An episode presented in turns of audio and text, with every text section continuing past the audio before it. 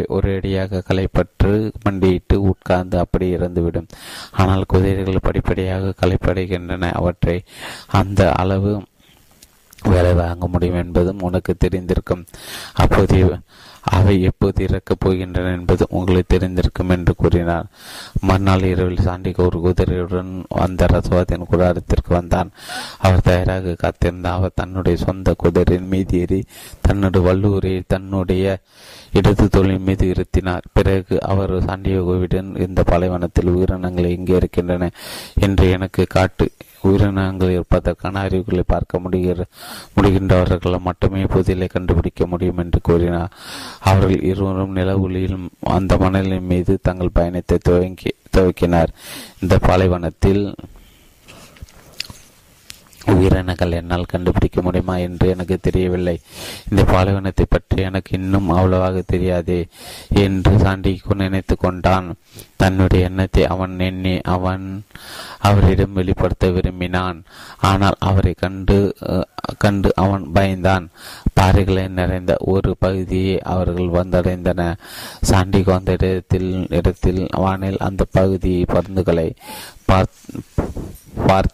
பார்த்திருந்தான். ஆனால் இப்போது அந்த இடத்தில் நிசப்தம் காற்று மட்டுமே இருந்தன. பாலைவனத்தில் உயிரினங்களை எப்படி கண்டுபிடிப்பது என்று எனக்கு தெரியவில்லை. இங்கு உயிரினங்கள் இருக்கின்றன என்று எனக்கு தெரியும். ஆனால் எங்கே தேடுவது என்று தான் எனக்கு தெரியவில்லை என்று அவன் கூறினான். ஓர் உயிர் இன்னொரு உயிரை கவர்ந்திருக்கிறது என்று அந்த ரசவாதி பதிலளித்தார். அதன் பிறகு அவனுக்கு எல்லாம் புரிந்தது. அவன் தன்னுடைய குதிரையின் கடிவாளத்தை லேசாக தளர்த்தினான். அக்குதிரை அங்கிருந்து பாறைகளின் மீது தாண்டி குதித்து குதித்து மணல் மீது ஓடி முன்னோக்கி சென்றது. அது சுமார் அரை மணி நேரம் ஓடியது. அந்த ரசவாதி தன் குதிரையில் அவனை பின்தொடர்ந்தார். இப்போது அந்த பாலைவன சோலை நீச்ச மரங்கள் அவருடைய பார்வையிலிருந்து முற்றிலுமாக மறைத்து போயிருந்தன. அவருடைய தலைக்கு மேலே ஒரு பிரம்மாண்டமான நிலவும் அந்த பாலைவனத்தின் கற்களிலிருந்து பிரதிபலித்த அதன் ஒளியும் மட்டுமே அங்கு இருந்தன. திடீரென்று சாண்டிகன் குதிரை எந்த காரணமும் இன்றி தன்னுடைய வேகத்தை குறைக்க தொடக்கிய போது அங்கு ஏதோ ஒரு உயிரினம் இருக்கிறது. பாலைவனத்தின் மூடி எனக்கு தெரியாது. ஆனால் வாழ்வின் மொழி என்னுடைய குதிரைக்கு தெரியும் என்று சாண்டிகோ கூறினார் அவர்கள் இருவரும் தங்கள் குதிரைகளிலிருந்து கீழே இறங்கினர். அந்த ரசவாதி மௌனமாக இருந்தார். அவர்கள் மெதுவாக முன்னால் நடந்து சென்று கற்களுக்கு இடையே தேடினார். அப்போது திடீரென அந்த ரசவாதி அப்படியே நின்று விட்டார் பிறகு அவர் கீழே குனிந்தார். அங்கிருந்த கற்களுக்கு இடையே ஒரு இருந்தது. அவர் அந்த பொந்திற்குள் தன் தன் கையை நுழைத்தார் பிறகு தன்னுடைய தோல்வரை தன்னுடைய ஒட்டுமொத்த கையையும் அவர் அந்த பொந்திற்குள் நுழைத்தார் அங்கே ஏதோ நகர்ந்து கொண்டிருந்தது என்பது என்பது அவருடைய கண்களை தென்பட்டது. அவர் அதை பிடிக்க மேற்கொண்ட முயற்சியில் அவருடைய கண்கள் சுருங்கின. அதை பொந்திற்குள் அவர் எதை பிடிக்க முயற்சி செய்து கொண்டிருந்தார் அதற்கும் அவருடைய கைக்கும் இடையே ஒரு போராட்டம் நடைபெற்று கொண்டிருந்தது. திடீரென்று அவர் தன் கையை வேகமாக வெளியெடுத்துவிட்டு துள்ளினார். இது சாண்டுகோ திடுகிட செய்தது. அவருடைய கையில் ஒரு பாம்பு இருந்தது. அவர் அதன் வாளை பிடித்திருந்தார். சாண்டிகவும் துள்ளினான். ஆனால் அந்த ரசவாதிடமிருந்து சற்று தள்ளி போவதற்கு துள்ளினான். அந்த பாம்பு கடுமையாக போராடியது அவர். அது ஏற்படுத்திய சிறுவொலிகள் அந்த பாலைவனத்தின் அமைதியை கிடைத்தன அது ஒரு நாகப்பாம்பு. அதன் நச்சு ஒரு ஒரு சில நிமிடங்களில் கொண்டுவிடும் அதன் நச்சு குறித்து எச்சரிக்கையாக இருங்கள் என்று சாண்டிகோ கூறினார் அந்த ரசவாதி தன்னுடைய கையை அந்த பொந்துக்குள் நுடைத்திருந்த போது அவர் ஏற்கனவே அவர் நிச்சயமாக அந்த பாம்பிடம் கடிப்பட்டிருந்தார் என்றாலும் அவருடைய முகம் அதற்கான அறிகுறி எதையும் வெளிப்படுத்தாமல் அதை அமைதியாக இருந்தது. அந்த ரசவாதிக்கு இருநூறு வயது என்று அந்த ஆங்கிலேயர் அவனிடம் கூறியிருந்தார். எனவே பாலைவனத்து பாம்புகளை எப்படி கையாள வேண்டும் என்பதை அவர் நிச்சயமாக அறிந்திருக்க வேண்டும். வேண்டும் என்று சாண்டிகோன் நினைத்தான். அவர் தன்னுடைய குதிரையிடம் சென்று அதன் மீது இருந்த வாளூரிலிருந்து ஒரு பெரிய வாளை எடுத்தார். அதன் முனையை கொண்டு அவர் அந்த மணலின் மீது ஒரு வட்டத்தை வரைந்தார். பிறகு அந்த பாம்பை அந்த வட்டத்திற்குள் வரைத்தார். உடனே அந்த பாம்பு ஆசுவாசம் அடைந்தது நீ கவலைப்பட தேவையில்லை.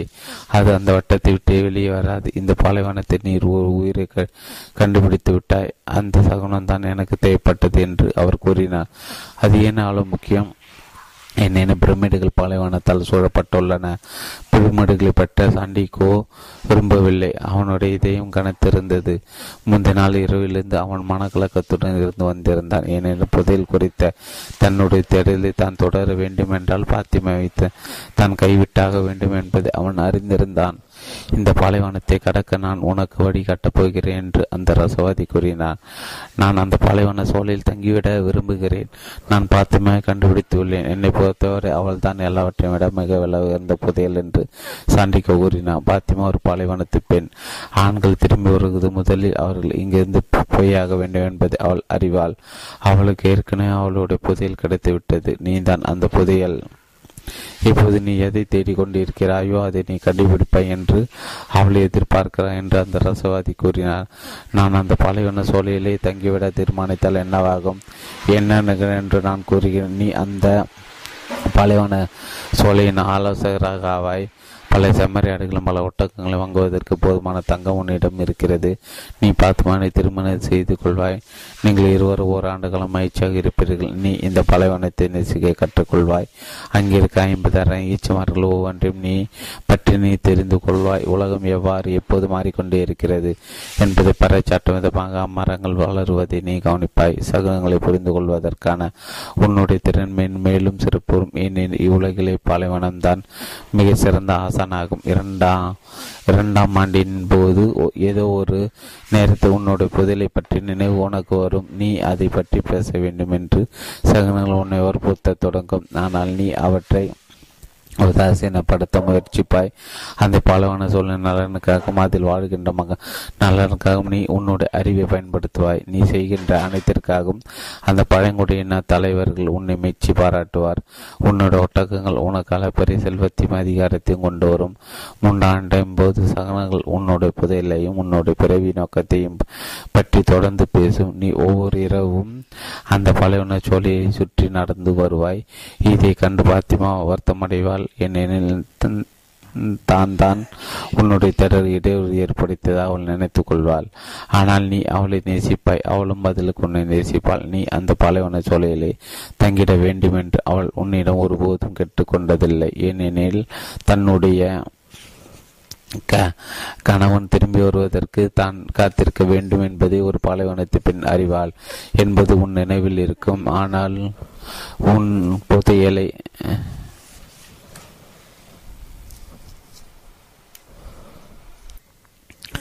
கணவன் திரும்பி வருவதற்கு தான் காத்திருக்க வேண்டும் என்பதை ஒரு பாலவத்து பெண் அறிவாள் என்பது உன் நினைவில் இருக்கும்.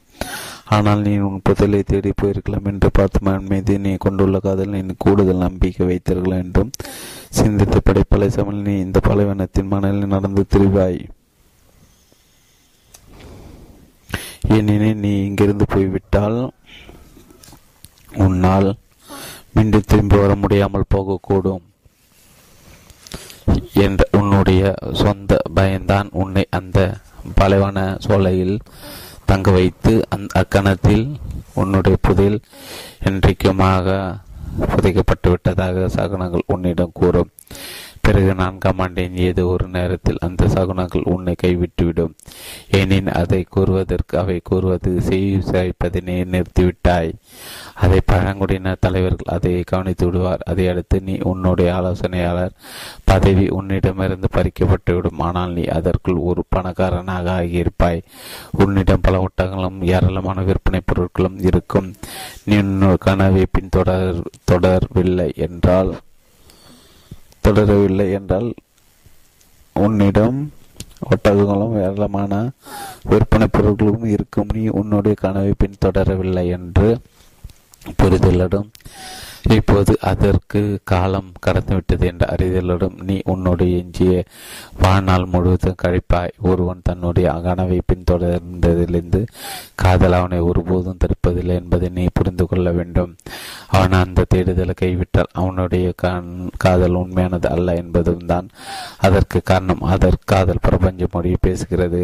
அந்த ரசவாதி அந்த மணல் மீது தான் வரைந்திருந்த வட்டத்தை வடித்தார். அப்போது அந்த பாம்பு அங்கிருந்து ஊந்து சென்று பாறைகளுக்கு இடையே மறைந்துவிட்டது.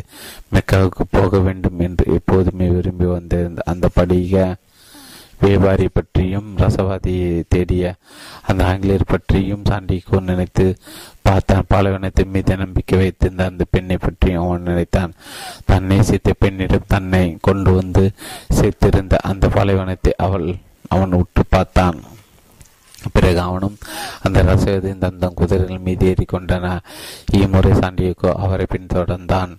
அவர்கள் அந்த பாலைவன சோலையை திரும்பி கொண்டிருந்தன. அந்த பாலைவன சோலையின் ஒளிகளை காற்று அவர்களிடம் கொண்டு வந்தது. அவற்றில் பாத்திமாவின் குரலை கேட்க சாண்டியகோ முயற்சித்தான். அந்த வட்டத்தில் இருந்த அந்த நாகப்பாம்பை அவன் கண்ணி கவனித்துக் கொண்டிருந்த போது காதலை பற்றியும் புதலை பற்றியும் பாலைவனத்து பெண்களை பற்றியும் அவனுடைய கனவை பற்றியும் அந்த ரசவாதி பேசியிருந்ததை அவன் நினைத்து பார்த்தான். நான் உங்களோடு வரப்போகிறேன் என்று சாண்டிகோ கூறினான். அவன் இவ்வாறு கூறியதன் உடனே அவன் தன் இதயத்தில் அமைதியை உணர்ந்தான். நாளை காலை சூரியன் உதிப்பதற்கு முன்பாக நாம் புறப்படலாம் என்பதோடு அந்த ரசவதி தன் பேச்சை நிறுத்தி கொண்டார். அன்று இருபது முழுவதும் சண்டிக்கோவாளால் தூங்க முடி முடியவில்லை. ஓதி விடுவதற்கு இரண்டு மணி நேரத்திற்கு முன்பாக தன்னுடைய கூடாரத்தில் தன்னுடைய தூங்கி கொண்டிருந்த இளைஞர்கள் ஒரு ஒருவனை அவனை எழுப்பி பார்த்துமான் கூடாரம் இருந்த இடத்தை தனக்கு காட்டும்படி அவன் கேட்டான். அந்த இளைஞன் அவனை பார்த்தமான் கூடாரத்திற்கு அழைத்து சென்றான். அதற்கு கைமாறாக ஒரு செம்பரியாட்டை வா வாங்க போதுமான தங்கத்தை சாண்டிக்கு அவனுக்கு கொடுத்தான். பிறகு அவனுடைய அவளுடைய கூடாரத்தை சென்று அவளை எழுப்பி வெளியே தான் காத்து கொண்டு இருந்ததாக அவளிடம் கூறினான். கூறும்படி சாண்டிக்கோ அந்த இளைஞனை கேட்டுக்கொண்டான். அந்த அரபு இளைஞனும் அப்படியே செய்தான்.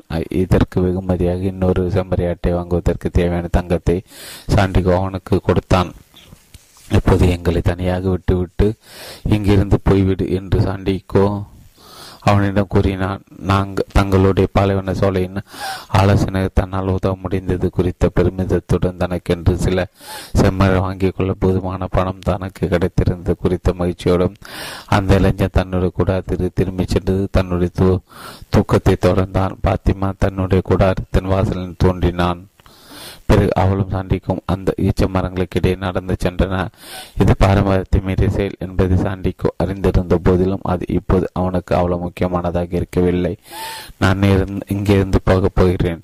நான் மீண்டும் திரும்பி வருவேன் என்பதை நீ தெரிந்து கொள்ள வேண்டும் என்று நான் விரும்புகிறேன். நான் உன்னை காதலிப்பதற்காக காரணம் பாத்திமா. அவனை இடமறித்து எதுவும் சொல்லாதே. ஒருவர் காதலிக்கப்படுவதற்கு காரணம் அவர் காதலிக்கப்படுகிறார் என்பது மட்டும்தான். காதலிக்க எந்த காரணமும் தேவையில்லை என்று கூறினாள். ஆனால் சாண்டி கோவிடவில்லை. எனக்கு ஒரு கனவு இருந்தது. நான் ஒரு அரசரை சந்தித்தேன். படிக்க கண்ணாடி பொருட்களை விற்பனை செய்தேன். பாலைவனத்திற்கு கடந்து வந்த பழங்குடியினருக்கு இடையே நடந்த சண்டையும் மூன்றதால் நான் என் நண்பருக்கு அந்த ரசவாதியை தேடி அந்த கிணற்றடிக்கு சென்றேன். எனவே நான் உன்னை காதலிப்பதற்கு காரணம் நான் உன்னை கண்டுபிடிப்பதற்கு இந்த ஒட்டுமொத்த பிரபஞ்சமும் காய்களை எனக்கு சாதகமாக நகர்த்தி உனக்கு நகர்த்தி எனக்கு உதவியதான் என்று கூறினான்.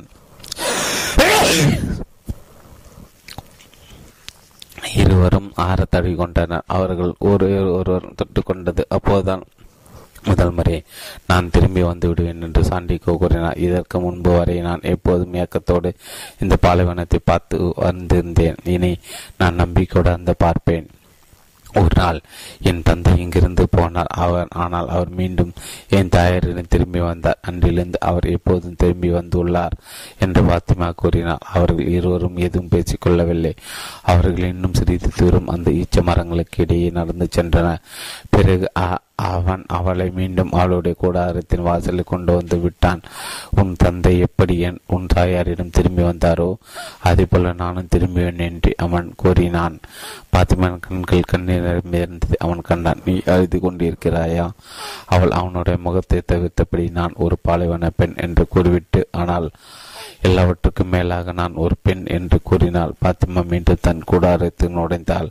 பொழுது விடிந்த போது இத்தனை ஆண்டுகளாக அவள் செய்து வந்திருந்த அன்றாட வேலைகளை அன்றம் செய்ய தொடங்கின. ஆனால் எல்லாம் மாறி இருந்தது. சாண்டிக்கோ அந்த பாலைவன சோலையை விட்டு போயிருந்தான். நேற்று அந்த பாலைவன சோலைக்கு இருந்த அர்த்தம் இனி ஒருபோதும் அதற்கு இருக்கப் போவதில்லை என்று அவள் நினைத்தாள் அந்த பாலைவன சோலை இனியும் ஐம்பதாயிரம் தீச்ச மரங்களும் முன்னூறு கிணறுகளையும் கொண்ட ஒரு இடமாக அவளுக்கு இருக்காது. புனித பயணியர் தங்களுடைய நீண்ட பயணங்களின் முடிவில் களைப்பு நீங்க பெறுவதற்காக வந்து செல்கின்ற ஒரு இடமாகவும் அது இருக்காது. அன்றைய நாளிலிருந்து அந்த பாலைவன சோலை அவளுக்கு ஒரு காலியான இடமாகவே இருக்கும். தினி அந்த பாலைவனம் தான் அவளுக்கு முக்கியமானதாக இருக்கும். அவள் தினமும் அதை பார்த்து சாண்டிக்கோ தன்னுடைய புதையலை திடுவதில் எந்த விண்மீன் பின்தொடர்ந்து கொண்டிருந்து கொண்டிருந்தான் என்று யூகிக்கு அவள் முயற்சிப்பாள். அவள் இனி தன்னுடைய முத்தங்களை காற்றில் தான் அனுப்பியாக வேண்டும். என் அந்த காற்று அவனுடைய முகத்தை வருடி. அவள் உயிரோடு அவள் உயிரோடு இருந்ததையும் தன்னுடைய புதையலை தேடி சென்றிருந்த ஒரு துணிச்சலான ஆண்மகனாக ஒரு பெண் காத்து கொண்டிருந்தாள் என்பதையும் அவனிடம் எடுத்திருக்கும் என்ற நம்பிக்கையில் அவள் வாழ்ந்ததாக வேண்டும். அன்றைய நாளிலிருந்து அந்த பாலைவனம் ஒரே ஒரு விஷயத்தை மட்டுமே அவளுக்கு உணர்த்தும். ஆண்டிக் கொண்டு திரும்பி வருவான் என்ற நம்பிக்கை தான் அது.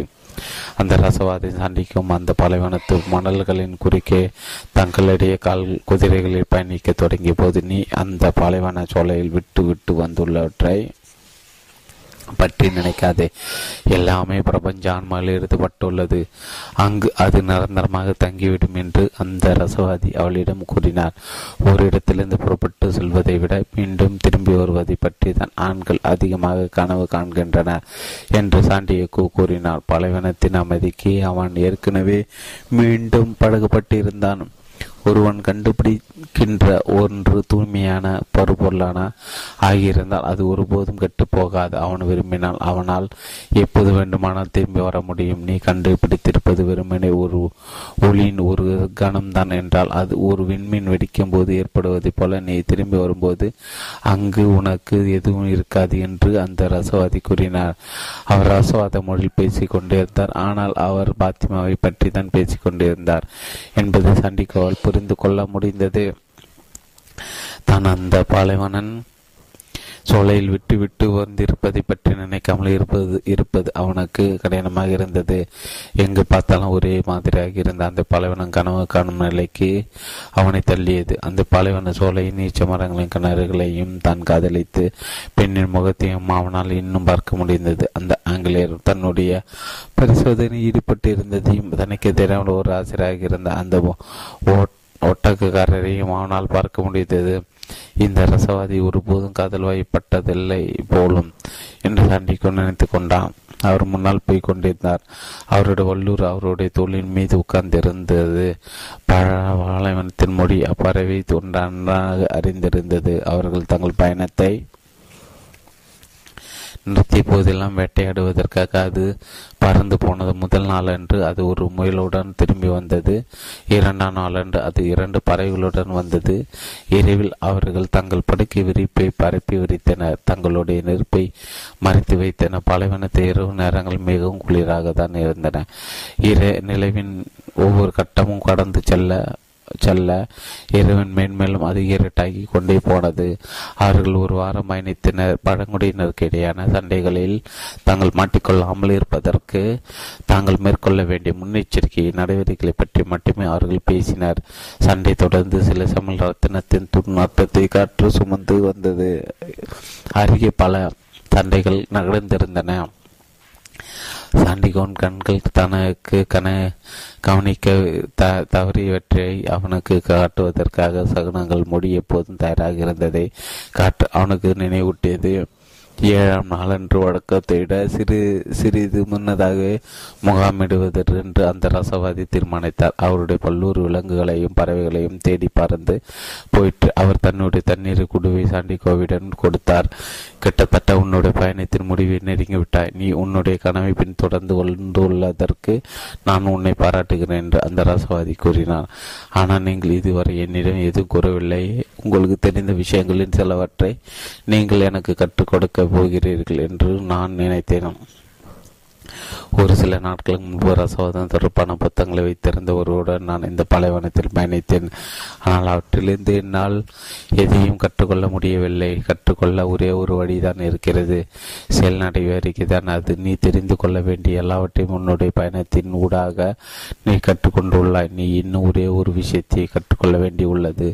அது என்ன என்பதை நான் ரச அந்த ரசவாதி தன்னுடைய அது என்ன என்பதை அவன் தெரிந்து கொள்ள விரும்பினான். ஆனால் அந்த ரசவாதி தன்னுடைய வல்லூரை எதிர்பார்த்து தொடுவானத்தை தேடினார். நீங்கள் ஏன் ரசவாதி என்று அழைக்கப்படுகிறீர்களே? ஏனெனில் நான் ஒரு ரசவாதி. எந்த விஷயம் தராக போனால் மற்ற ரசவாதி தங்கத்தை உருவாக்க முயற்சித்து தொற்று போனீர். அவர்கள் தங்கத்தை மட்டும் தேடினார் அவர்கள் தங்களுடைய கனவுகளை மெய்யாக்க விரும்பாமல் அவை கொண்டு வரக்கூடிய புதையலை மட்டும் தேடினார் நாடினர். நான் இன்னும் தெரிந்து கொள்ள தெரிந்து நான் இன்னும் தெரிந்து கொண்டாக வேண்டிய விஷயம் எது என்று சாண்டிகோ கேட்டானா ஆனால் அந்த ரசவாதி தொடர்ந்து அதை தொடுவானத்தை பார்த்து கொண்டிருந்தார் இறுதியின் ஒரு வழியாக ஒரு வல்லூர் அவர்களுடைய உணவுடன் வந்தது. அவர்கள் ஒரு குடி தோண்டி அதில் நெருப்பு முட்டினார். அந்த நெருப்பு வெளிச்சம் வெளியே தெரியாமல் இருப்பதற்காக அவர்கள்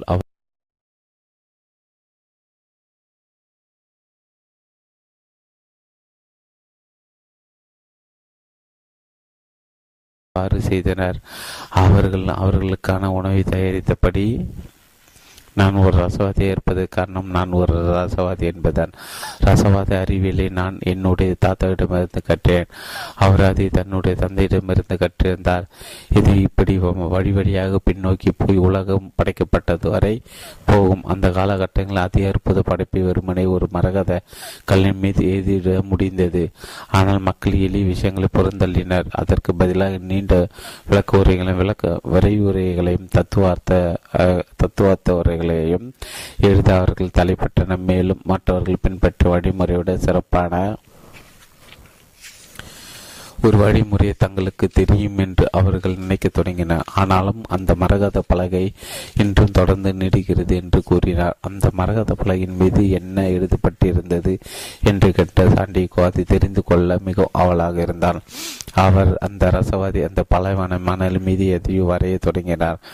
ஐந்து நிமிடங்கள் அவர் அதை வரைந்து முடித்தார். அவர் வரைந்து கொண்டிருந்த போது சாண்டிகோ அந்த முதிய அரசரை பற்றி அவர்கள் அன்று சந்தித்து கொண்டார். இடமான அந்த கடைவீதியை பற்றி நினைத்து பார்த்தான். அந்த சந்திப்பானது பல பல ஆண்டுகள் முன்பிருந்து நிகழ்ந்த முன்பு நிகழ்ந்திருந்தது போல அவனுக்கு தோன்றியது. அந்த ரசவாதி தான் சந் வளர்ந்திருந்து வரைந்திருந்ததை அவனிடம் காட்டி காட்டி இது இதுதான் அந்த மரகத பலையின் மீது எதிர்பட்டிருந்த வா எதிர்பட்டிருந்தது என்று கூறினான். சாண்டிகோ அந்த மானால் மீது எதிர்பட்டிருந்ததை படிக்க வேண்டாம். ஆனால் சற்று அவனால் அவன் சற்று ஏமாற்றமடைந்து இது சங்கீத மொழியில் அல்லவா எழுதப்பட்டுள்ளது? இது அந்த ஆங்கிலேயன் புத்தகங்களில் நான் பார்த்தவற்றைப் போல இருக்கிறது என்று கூறினான்.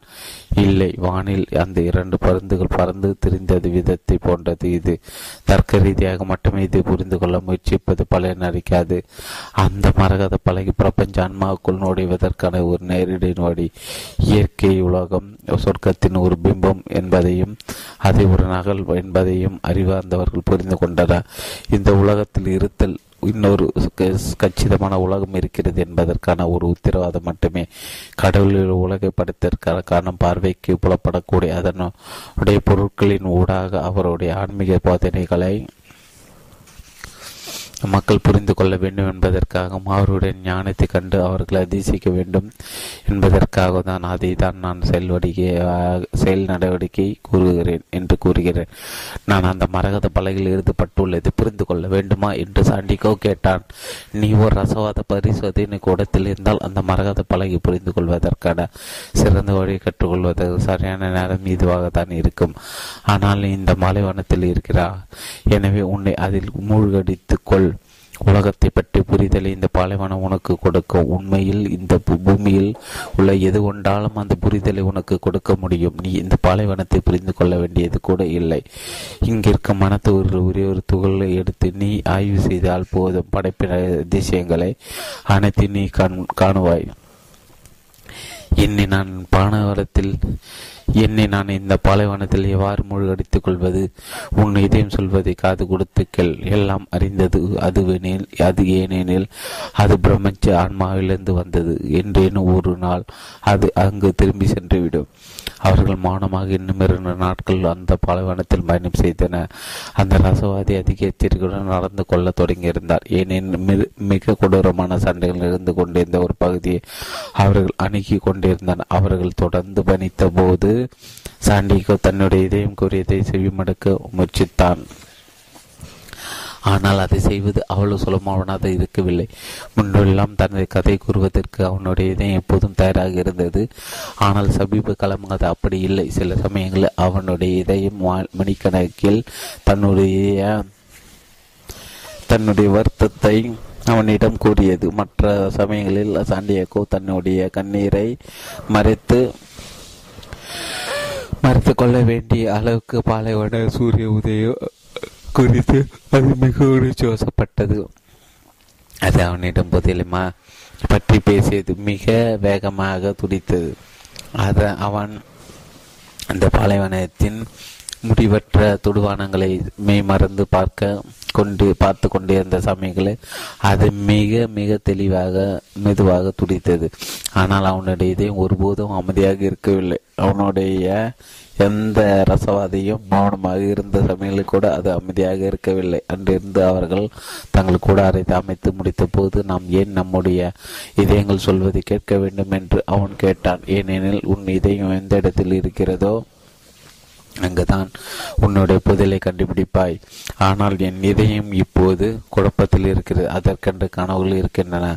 அது உணர்ச்சி வசப்படுத்துகிறது. பாலைவனத்து பெண் ஒரு தீயின் மீது திற திறக்காத கொண்டுள்ளது அது என்னிடம் பல பலவற்றை எதிர்பார்க்கிறது. பல இரவுகள் நான் அப்பெண்ணை பற்றி சிந்தித்து கொண்டிருக்கும் போது அது என்னை தூங்க விடாமல் தொந்தரவு செய்கிறது. அது நல்ல செய்திதான். உன் இதை உயிர் துடிப்போது இருக்கிறது. அது என்னவெல்லாம் சொல்லியிருக்கிறதோ தொடர்ந்து அதை கவனமாக காது கொடுத்து கேள். அடுத்த மூன்று நாட்களின் போது அவர்கள் இருவரும் ஆயுதங்கள் எது எண்ணற்ற பழங்குடியினர் ஆடவர்கள் கடந்து சென்றனர். மற்றவர்களை தொடுவானத்தில் அருகே பார்த்தன.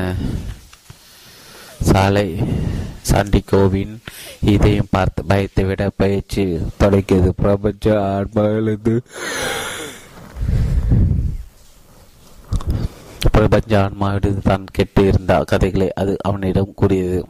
தங்களுடைய பதில்களை தேடிச் சென்று அதில் ஒருபோதும் வெற்றி பெற்றிராத மனிதர்களுடைய கதைகளை அன்று கூறியது அது கூறியது. சில சமயங்களில் சாண்டிகோ தன்னுடைய புதையலை கண்டுபிடித்து கண்டுபிடிக்காமல் போகக்கூடும் என்றும் அவன் அந்த பாலைவனத்தில் இருந்து போகக்கூடும் என்று அவனிடம் கூறி அது தன் அவனை அச்சுறுத்தியது.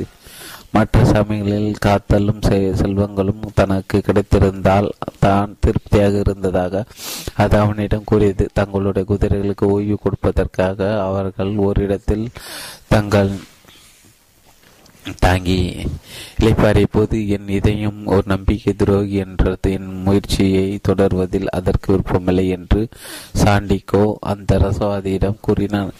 அது அவர் நடந்து கொள்வதில் அர்த்தம் உள்ளது. நீ உன்னுடைய கடவை பின்தொடர் முயற்சி. அது அவர் நடந்து கொள்வதில் அந்த அர்த்தம் உள்ளது. நீ உன்னோட கனவை பின்தொடரும் முயற்சியில் நீ இதுவரை வசப்படுத்தியுள்ள எல்லாவற்றையும் நீ இழந்து விட்டதாக கூடும் என்று இயல்பாக அது பயன்படுத்துகிறது என்று அந்த ரசவாதி பதிலளித்தார். ரசவாதி நூற்றி எண்பத்தி ரெண்டாம் பக்கம் தொடர்ச்சி. ரசவாதி நூற்றி எண்பத்தி ரெண்டாம் பக்கம் தொடர்ச்சி. ஆனால் அதை செய்வது அவ்வளவு சுலபமானதாக இருக்கவில்லை. முன்பெல்லாம் தன் கதை கூறுவதற்கு அதனுடைய அவனுடைய இதயம் எப்போதும் தயாராக இருந்திருந்தது. ஆனால் சமீப காலமாக அது அப்படி இல்லை. சில சமயங்கள் அவனுடைய இதை மணிக்கணக்கில் தன்னுடைய வருத்தத்தை அவனிடம் கூறியது. மற்ற சமூக சாண்டியாக்கு தன்னுடைய கண்ணீரை மறைத்து கொள்ள வேண்டிய அளவுக்கு பாலைவன சூரிய உதயம் குறித்து அது மிகவும் உணர்ச்சி வசப்பட்டது அது அவனிடம் புதையலை பற்றி பேசிய போது மிக வேகமாக துடித்து அவன் அந்த பாலைவனத்தின் முடிவற்ற துடிவானங்களை மறந்து பார்த்து கொண்டிருந்த சமயங்கள் அது மிக மெதுவாக துடித்தது. ஆனால் அவனுடைய இதயம் ஒருபோதும் அமைதியாக இருக்கவில்லை. அவனும் அந்த ரசவாதி மௌனமாக இருந்த சமயங்கள் கூட அது அமைதியாக இருக்கவில்லை. அந்த அன்றிரவு அவர்கள் தங்கள் கூடாரத்தை அமைத்து முடித்த போது நாம் ஏன் நம்முடைய இதயங்களை சொல்லுவதை கேட்க வேண்டும்? என்று அவன் கேட்டான். ஏனெனில் உன் இதயம் எந்த இடத்தில் இருக்கிறதோ அங்குதான் நீ உன்னோட புதலை கண்டுபிடிப்பாய். ஆனால் என் இதயம் இப்போது குழப்பத்தில் இருக்கிறது. அதற்கென்று கனவுகள் இருக்கின்றன. அது உணர்ச்சி வசப்படுகிறது. பாலைவனது பெண் ஒருத்தின் மீது தீரா காதல் கொண்டுள்ளது. அது என்னிடம் பலவற்றை எதிர்பார்க்கிறது. பல இரவுகளுக்கு நான் அப்பெண்ணை பற்றி சிந்தித்துக் கொண்டிருக்கும் போது அது என்னை தூங்க விடாமல் தொந்தரவு செய்கிறது. அது நல்ல செய்திதான். உன் இதயம் உயிர் துடிப்போடு இருக்கிறது. அது என்னவெல்லாம் சொல்கிறதோ தொடர்ந்து அதை கவனமாக காது கொடுத்து கேள். அடுத்த மூன்று நாட்களின் போது அவர்கள் இருவரும் ஆயுதங்கள் ஏந்திய எண்ணற்ற பழங்குடி நாடவர்களை கடந்து சென்றன. மற்றவர்களை துடுவானத்திற்கு துடுவானத்திற்கு அருகே பார்த்தனர். சாண்டிகோன் இதயம் பயத்தை பற்றி பேசத் தொடங்கியது. பிரபஞ்சான்மாவிடம் தான் கட்டியிருந்த கதைகளை. அது அவனது அவனிடம் கூறியது? தங்களுடைய புதையல்களை தேடிச் சென்று அதில் ஒருபோதும் வெற்றி பெற்றிராத மனிதர்களுடைய கதைகளை அது கூறியது. சில சமயங்கள் சாண்டியாக்கோ தன்னுடைய புதையலை கண்டுபிடிக்காமல் போகக்கூடும் என்றும் அவன் அந்த பாலைவனத்தில் இறந்து போகக்கூடும் என்றும் அவனிடம் கூறி அது என்னை அச்சுறுத்தியது. மற்ற சமயங்களில் காதல் செல்வங்களும் தனக்கு கிடைத்திருந்தால் தான் திருப்தியாக இருந்ததாக அது அது அவனிடம் கூறியது. தங்களுடைய குதிரைகளுக்கு ஓய்வு கொடுப்பதற்காக அவர்கள் ஓரிடத்தில் தங்கி இழப்பாரிய போது என் இதையும் ஒரு நம்பிக்கை துரோகி. நான் என் முயற்சி தொடர்வதில் அதற்கு விருப்பமில்லை என்று சாண்டியகோ அந்த ரசவாதியிடம் கூறினான். அது அவ்வாறு நடந்து கொள்வதில் அர்த்தம் உள்ளது நீ உன்னுடைய கனவை பின் தொடரும் முயற்சியில் நீ இதுவரை கைவசப்படுத்தியுள்ள எல்லாவற்றையும் இழந்துவிடக்கூடும் என்று இயல்பாக அது பயப்படுகிறது என்று அந்த ரசவாதி பதிலளித்தார். அப்படியானால் நான் ஏன் என் இதயம் சொல்வதை கேட்க வேண்டும்? ஏனெனில் உன்னால் அதை மீண்டும் ஒருபோது அமைதிப்படுத்த முடியாது. அது உன்னிடம் கூறுவது உன் காதில் விழு விழாதிருக்கிறது போல நீ பாசாங்கு செய்தாலும் கூட அது எப்போதும் உனக்குள் இருந்து வாழ்க்கை பற்றியும் உலகத்தை பற்றியும் நீ என்ன சிந்தித்து கொண்டிருக்கிறாய் என்பதை உன்னிடம் மீண்டும் மீண்டும் கூறிக்கொண்டே இருக்கும். அது எனக்கு நம்பிக்கை துறக்கம் கிடைத்தாலும் அதன் பேச்சை நான் கேட்க வேண்டும் என்று நீங்கள் கூறுகிறீர்களா? துறகம் என்பது எதிர்பாராத நேரத்தில் வருகின்ற ஒரு சவுக்கொடி. நீ உன் இதயத்தை நன்றாக அறிந்திருந்தார். அதனால் ஒருபோதும் உனக்கு துரோகம் இழைக்க முடியாது என்பதை நீ புரிந்து கொள்வாய். ஏனெனில் நீ அதன் கனவுகளையும் விருப்பங்களை அறிந்திருப்பாய். அவற்றை எவ்வாறு கையாள வேண்டும் என்பதை நீ அறிந்திருப்பாய். உன் இதயத்திடமிருந்து உன்னால் ஒருபோதும் தப்பிக்கவே முடியாது. எனவே அதன் கூறுவதை காது கொடுத்து கேட்பது உனக்கு நல்லது. அவ்வழியில் இருப்பாராத ஒரு சவுக்கொடி பற்றிய பயம். உனக்கு ஒருபோதும் ஏற்படாது. அவர்கள் இருவரும் தொடர்ந்து அந்த பாலைவனத்தை கடந்து கொண்டிருந்த போது சாண்டியாக்கோ தன் இதயம் குறித்து தொடர்ந்து கேட்டான். அதன் தந்திரங்களை அவன் புரிந்து கொள்ள தொடங்கின உள்ளது உள்ளபடியே அவன் தன் இதயத்தை கொண்டான். அவன் தன்னுடைய பயத்தை இழந்தான். தான் அந்த பாலைவன சோலைக்கு திரும்பி போக வேண்டிய அவசியம் என்பதை மறந்தான். ஏனெனில் ஒரு நாள் மதியம் தான் மகிழ்ச்சியாக இருந்ததாக அவனுடைய இதயம் அவனிடம் கூறியது. நான் சில சமயங்களில் குறைப்பட்டு கொண்டாலும் நான் ஒருவருடைய இதயமாக இருப்பதால் தான் நான் அவர் நான் அவ்வாறு நடந்து கொள்கிறேன். மக்களுடைய இதயங்களின் இயல்பு அதுதான். மக்கள் தங்களுடைய மிக முக்கியமான கனவுகளை பின்தொடர்ந்து செல்ல பயப்படுகின்றன. ஏனெனில் தாங்கள் அக்கனவுகளுக்கு தகுதியானவர்கள் அல்ல என்று என்றோ அல்லது அவர்களால் தங்களால் அவற்றை அடைய முடியாது என்றோ அவர்கள் கருதுகின்றன. அப்போது அவர்களுடைய இதயங்களான நாங்கள் பல்வேறு விஷயங்களை குறித்து கொள்கிறோம். அன்புக்குரியவர்கள் இன்றைக்குமாக தொலைதூர இடங்களுக்கு சென்று விடுவது குறித்தோ நல்ல கணங்களாக இருந்திருக்க வேண்டி அப்படி இல்லாமல் போனது குறித்தோ கண்டுபிடிக்கப்பட்டிருக்கக்கூடிய புதல்கள் ஒருபோதும் கண்டுபிடிக்கப்படாமல் மணலுக்குள் நிரந்தரமாக மறைந்திருப்பது குறித்தோ நாங்கள் பயப்படுகிறோம். ஏனெனில் இப்படிப்பட்ட விஷயங்கள் நிகழும்போது நாங்கள் பெரிதும் துன்புறுகிறோம். ஒரு அமாவாசை இரவில் சாண்டியக்கவும் அந்த ரசவாதி வானத்தை பார்த்தபடி அமைந்திருந்த போது தன் துன்புற நேரிடும் என்று என் இதயம் பயப்படுகிறது என்று அவன் அவரிடம் கூறினான். துன்பம் குறித்த பயம் துன்பத்தை விட அதிக மோசமானது என்றும் தன் கனவுகளை பின்தொடர்ந்து சென்றவர் எந்த ஒரு இதயமும் ஒருபோதும் துன்பற்றதில்லை என்றும் உன் இதயத்திடம் சொல் என்னை தேடலின் ஒவ்வொரு நொடியையும் கடவுளும் நிறை நிறை நிலை பெற்றுடன் ஏற்படுகின்ற ஒரு கன நேர சந்திப்பாகும். தேடலில் ஒரு நொடியும் கடவுளுடனான ஒரு சந்திப்பும் என்ற சாண்டியாகோ தன் இதயத்திடம் கூறினான் நான் என்னுடைய புதையலை உண்மையை தேடிக் கொண்டிருந்த போது ஒவ்வொரு நாளும் ஒளிமயமானதாக இருந்தது. என்னை ஒவ்வொரு மணி நேரம் என்னுடைய புதையலை நான் கண்டுபிடித்து விடுவேன் என்ற கனவின் ஒரு பகுதியாக இருந்தது. நான் என்னுடைய புதையலை உண்மையிலே தேடிக்கொண்டிருந்த போது அந்த தேடலின் ஊராக நான் பல விஷயங்களை கண்டறிந்தேன். இடையன் ஒருவன் சாதிப்பதற்கு சாத்தியமானவற்றைப் போல தோன்றிய விஷயங்கள் முயற்சி பார்ப்பதற்கான துணிச்சல் மட்டும் எனக்கு இல்லாமல் போயிருந்தால் அந்த தேடல் மூலம் நான் கண்டறிந்த விஷயங்களை என்னால் ஒருபோதும் பார்த்திருக்க முடியாது. இதைத் தொடர்ந்து மதியம் முழுவதும் அவனுடைய இதயம் அமைதியாக இருந்தது. அன்றிரவு அவன் ஆழ்ந்து தூங்கி மறுநாள் காலை கண்விழித்து புது பிரபஞ்ச ஆன்மாவிடமிருந்து வந்த விஷயங்கள் அது அவனிடம் கூற தொடங்கியது. மகிழ்ச்சியாக இருக்கின்ற அனைவருக்குள்ளும் கடவுள் இருக்கிறார். அந்த ரசவாதி கூறியது போல மகிழ்ச்சியை அந்த பலவனத்தின் மன மனத்துகள்கள் ஒன்றில் கூட காண முடியும். ஒரு மனத்துகள் என்பது படைப்பின் ஒரு கணம் என்பதாலும் அதை உருவாக்குவதற்கு பிரபஞ்சத்திற்கு லட்சக்கணக்கான ஆண்டுகள் ஆண்டுகள் ஆகியிருந்தாலும் அது அந்த மனத்துவரில் மகிழ்ச்சியை காண முடியும். இந்த பூமியில் உள்ள ஒவ்வொருவருக்கும் ஒரு புதையில் அவருடைய வருகைக்காக காத்திருக்கிறது. மக்களுடைய இதயங்களாகிய நாங்கள் அப்படிப்பட்ட புதையல்களை பற்றி அறியதாகவே கூறுகிறோம். ஏனெனில் மக்கள் இனியும் அவற்றை தேடி போக விரும்புவதில்லை. புதையல்களை பற்றி நாங்கள் குழந்தைகளிடம் மட்டுமே பேசுகிறோம். பின்னாலே வாழ்க்கை தானாகவே தன் சொந்த திசையில் தன்னுடைய சொந்த தலைவிதியை நோக்கி போகட்டும் என்று நாங்கள் விட்டு விடுகிறோம் ஆனால் துரதிருஷ்ட துரதிருஷ்டவசமாக தங்களுக்காக வகிக்கப்பட்டுள்ள வகுக்கப்பட்டுள்ள பாதை அதாவது தங்களுடைய பிறவி நோக்கத்திற்கும் மகிழ்ச்சிக்குமான பாதை வெகு சிலரை பின்தொடர்கின்ற அச்சுறுத்தும் ஓர் இடமாக பெரும்பாலான மக்கள் இவ்வுலகை பார்க்கின்றன அவர்கள் அவ்வாறு செய்வதால் உலகம் உண்மையில் அச்சுறுத்தும் ஒரு இடமாக ஆகிறது. எனவே அவர்களுடைய இதயங்களாக நாங்கள் மிகவும் மெதுவாக பேசத் தொடங்குகிறோம். பேசுவதை நாங்கள் ஒருபோதும் நிறுத்துவதில்லை. ஆனால் எங்களுடைய வார்த்தைகள் அவர்களுடைய காதுகளில் விழாமல் இருக்க வேண்டும் என்று நாங்கள் விரும்புகிறோம். ஏனெனில் அவர்கள் தங்களுடைய இதயங்களை பின்தொடராமல் போவதால் அவர்கள் துன்புறுவதை நாங்கள் விரும்பவில்லை. வண்ணங்கள் விடாமுயற்சி பின்தொடர்ந்து செல்லும் மரமக்களின் இதயங்களை ஏன் அவர்களிடம் கூறுவதில்லை என்று சாண்டியாக்கோ அந்த ரசவாதியிடம் கேட்டான் ஏனெனில் அது ஒரு இதயத்தை அதிகமாக துன்புற செய்கிறது. இதயங்கள் துன்பப்பட விரும்புவதில் அக்கணத்தில் சாண்டிகோ தன்னுடைய இதயத்தை புரிந்து கொண்டான். தன்னிடம் பேசுவதை ஒருபோது நிறுத்த வேண்டும் என்று அவன் அதனிடம் கோரிக்கை விடுத்தான். நான் என்ன என் கனவுகளை பின்தொடர்வதில் விலகின்ற விலகிச் செல்லும் போது நீ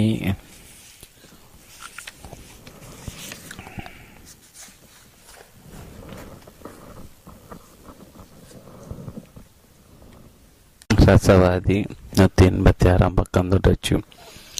ரசவாதி நூற்றி எண்பத்தி ஆறாம் பக்கம் தொடர்ச்சி. அந்த மனத்துவர்களில் மகிழ்ச்சி காண முடியும். இந்த பூமியில் உள்ள ஒவ்வொருவருக்கும் ஒரு புதில் அவருடைய வருகைக்காக காத்திருக்கிறது. மக்களுடைய இதயங்களாகிய நாங்கள் அப்படிப்பட்ட புதையல்களை பற்றி அரிதாக கூறுகிறோம். ஏனெனில் மக்கள் இனியும் அவற்றை தேடி போக விரும்புவதில்லை. புதையல்களை பற்றி நாங்கள் குழந்தைகளிடம் மட்டுமே பேசுகிறோம். பின்னாளில் வாழ்க்கை தானாகவே தன் தொடர்ந்த திசையில் தன்னுடைய சொந்த தளபதியை நோக்கி போகட்டும் என்று நாங்கள் விட்டு விடுகிறோம். ஆனால் துரதிருஷ்டவசமாக தங்களுக்காக வகுக்கப்பட்டுள்ள பாதையை அதாவது தங்களுடைய பிறவி நோக்கத்திற்கும் மகிழ்ச்சிக்குமான பாதையை வெகு சிலரை பின்தொடர்கின்றன. அச்சுறுத்தும் ஒரு இடமாகவே பெரும்பாலான மக்கள் இவ்வுலகை பார்க்கின்றன. அவர்கள் அவ்வாறு செய்வதால் உலகம் உண்மையில் அச்சுறுத்தும் ஒரு இடமாக ஆகிறது. எனவே அவர்களுடைய இதயங்களாகிய நாங்கள் மிகவும் மெதுவாக பேசத் தொடங்குகிறோம். பேசுவதை நாங்கள் ஒருபோதும் நிறுத்துவதில்லை. ஆனால் எங்களுடைய வார்த்தைகள் அவர்களோட காதுகள் விழாமல் இருக்க வேண்டும் என்று நாங்கள் விரும்புகிறோம். ஏனெனில் அவர்கள் தங்களுடைய இதயங்களை பின்தொடராமல் போவதால் அவர்கள் துன்புறுவதை நாங்கள் விரும்பவில்லை. கனவுகளை விட முயற்சியை பின்தொடர்ந்து செல்லுமாறு மக்களின் இதயங்கள் ஏன் அவர்களிடம் கூறுவதில்லை என்று சாண்டியக்கோ அந்த ரசவாதியிடம் கேட்டான். ஏனெனில் அதுதான் ஒரு இதயத்தை அதிகமாக துன்புற செய்கிறது. இதயங்கள் துன்பட விரும்புவதில்லை.